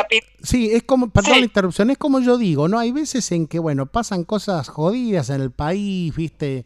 Ahora estamos esperando que esta nueva etapa finalmente podamos ser un poco felices, pero a la vez de esas esperas o de los sufrimientos concretos que hay, como en cualquier parte del mundo, también se produce la dicha, la gente que avanza, la gente que sigue, y el mundo del arte es un mundo enconado, un mundo que no bajó los brazos en los peores momentos. Me habla, ah, esto me olvidé de contarte una A ver, a ver, métale, pero faltaba Mira, más. fui a Nora Fish, estaba con, eh, nos recibió Ariel Otier con este chico. Yo llevé un chico que hace viajes para un, un centro eh, comunitario judío en California.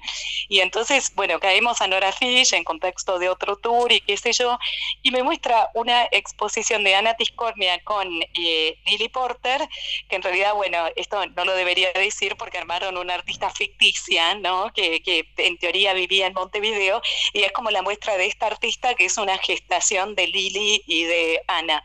Pero lo que tenía de maravilloso todo es que Liliana Porter, que es una artista que vivió la mayor parte de su vida en la ciudad de Nueva York, en Estados Unidos, y también creo que cuando estaba casada con Luis Kamnitzer vivió en Italia, se puede imaginar lo que hubiera sido la vida de ella como artista si se hubiera quedado en Montevideo, porque la artista de ficción es una artista que murió hace poco tiempo en la ciudad de Montevideo, Uruguay.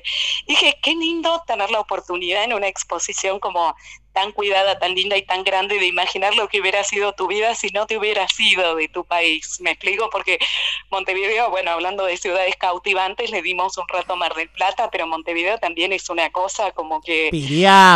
vez- Piriápolis, o sea, tantos yo no me lugares. lo puedo explicar. Es, es increíble, Montevideo es increíble Colonia a de artístico. Sacramento, un montón de lugares. No, Uruguay tiene un montón de lugares, pero Montevideo este lugar a donde nivel la gente le gusta vivir salvaje como es eh, Cabo Polonio. Cabo Polonio, hay muchos hay muchos lugares. Mirá, justo. Eh, así Sí. que bueno, eh, esperemos que la gente arme sus viajes también, no solo para la playa o para la morfata o para la joda, sino también que incluya lo cultural en el turismo, en las propuestas turísticas, la gente que Sí. seguramente va a estar haciendo más turismo en, en Argentina por los costos y la situación actual. Eh, Sí. Siempre Brasil está haciendo ahí la competencia.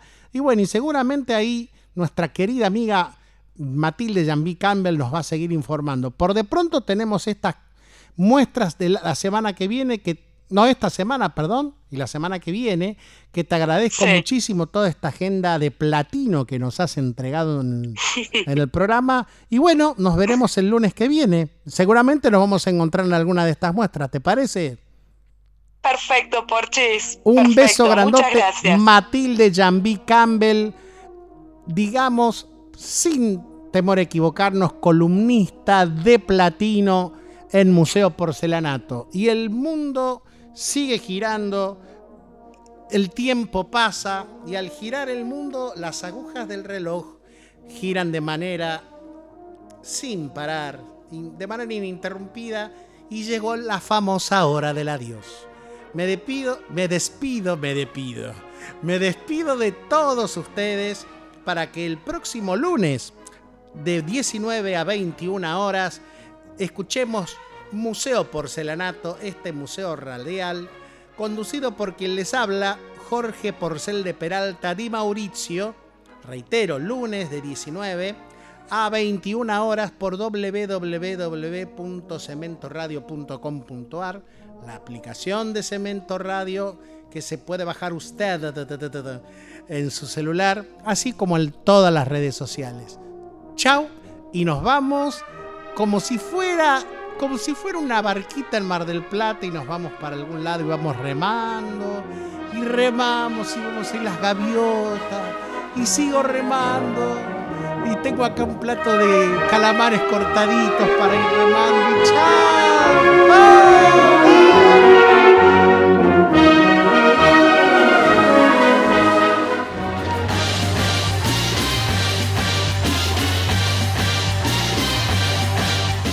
Atravesar el tiempo y dejar que la posteridad nos reconozca.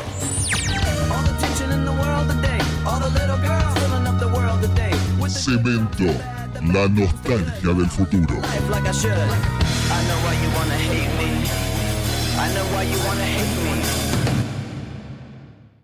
Es la hora 20, 58 minutos.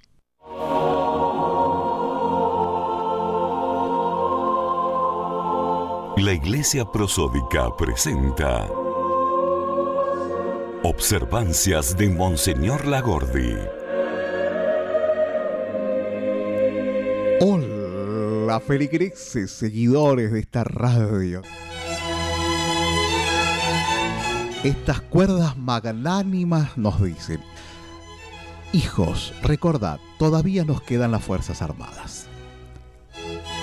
Ese reservorio de la caridad del alma argentina, del alma humana, del alma que no, no necesita marihuana, no necesita cocaína, no necesita alcohol para pasar un domingo tranquilo en familia y en recogimiento. Las Fuerzas Armadas que nos defendieron en su momento limpiaron el cuartel de la tablada, aquel ataque subversivo horrendo, donde mucha de esa gente, gracias, su corazón tiembla con el sonido. Mire cómo pasan los cadetes. A ver los cadetes.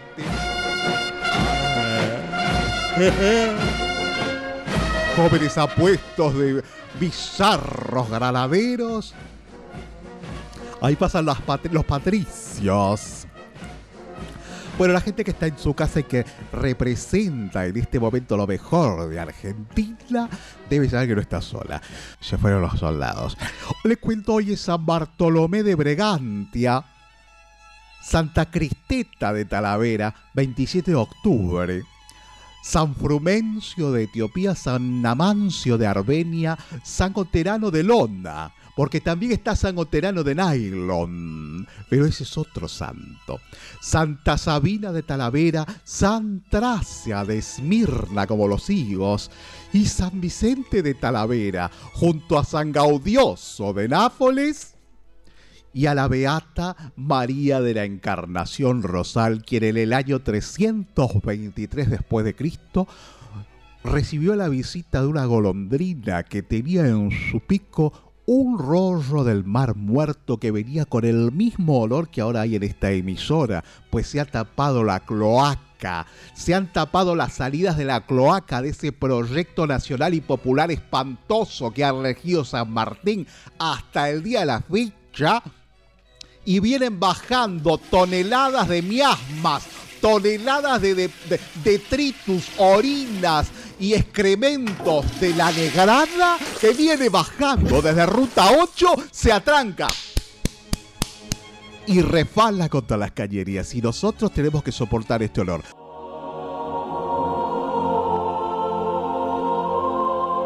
Fueron las observancias del Monseñor Lagordi. Un espacio cedido por el Estado del Rock a la Iglesia Prosódica. Cemento Radio.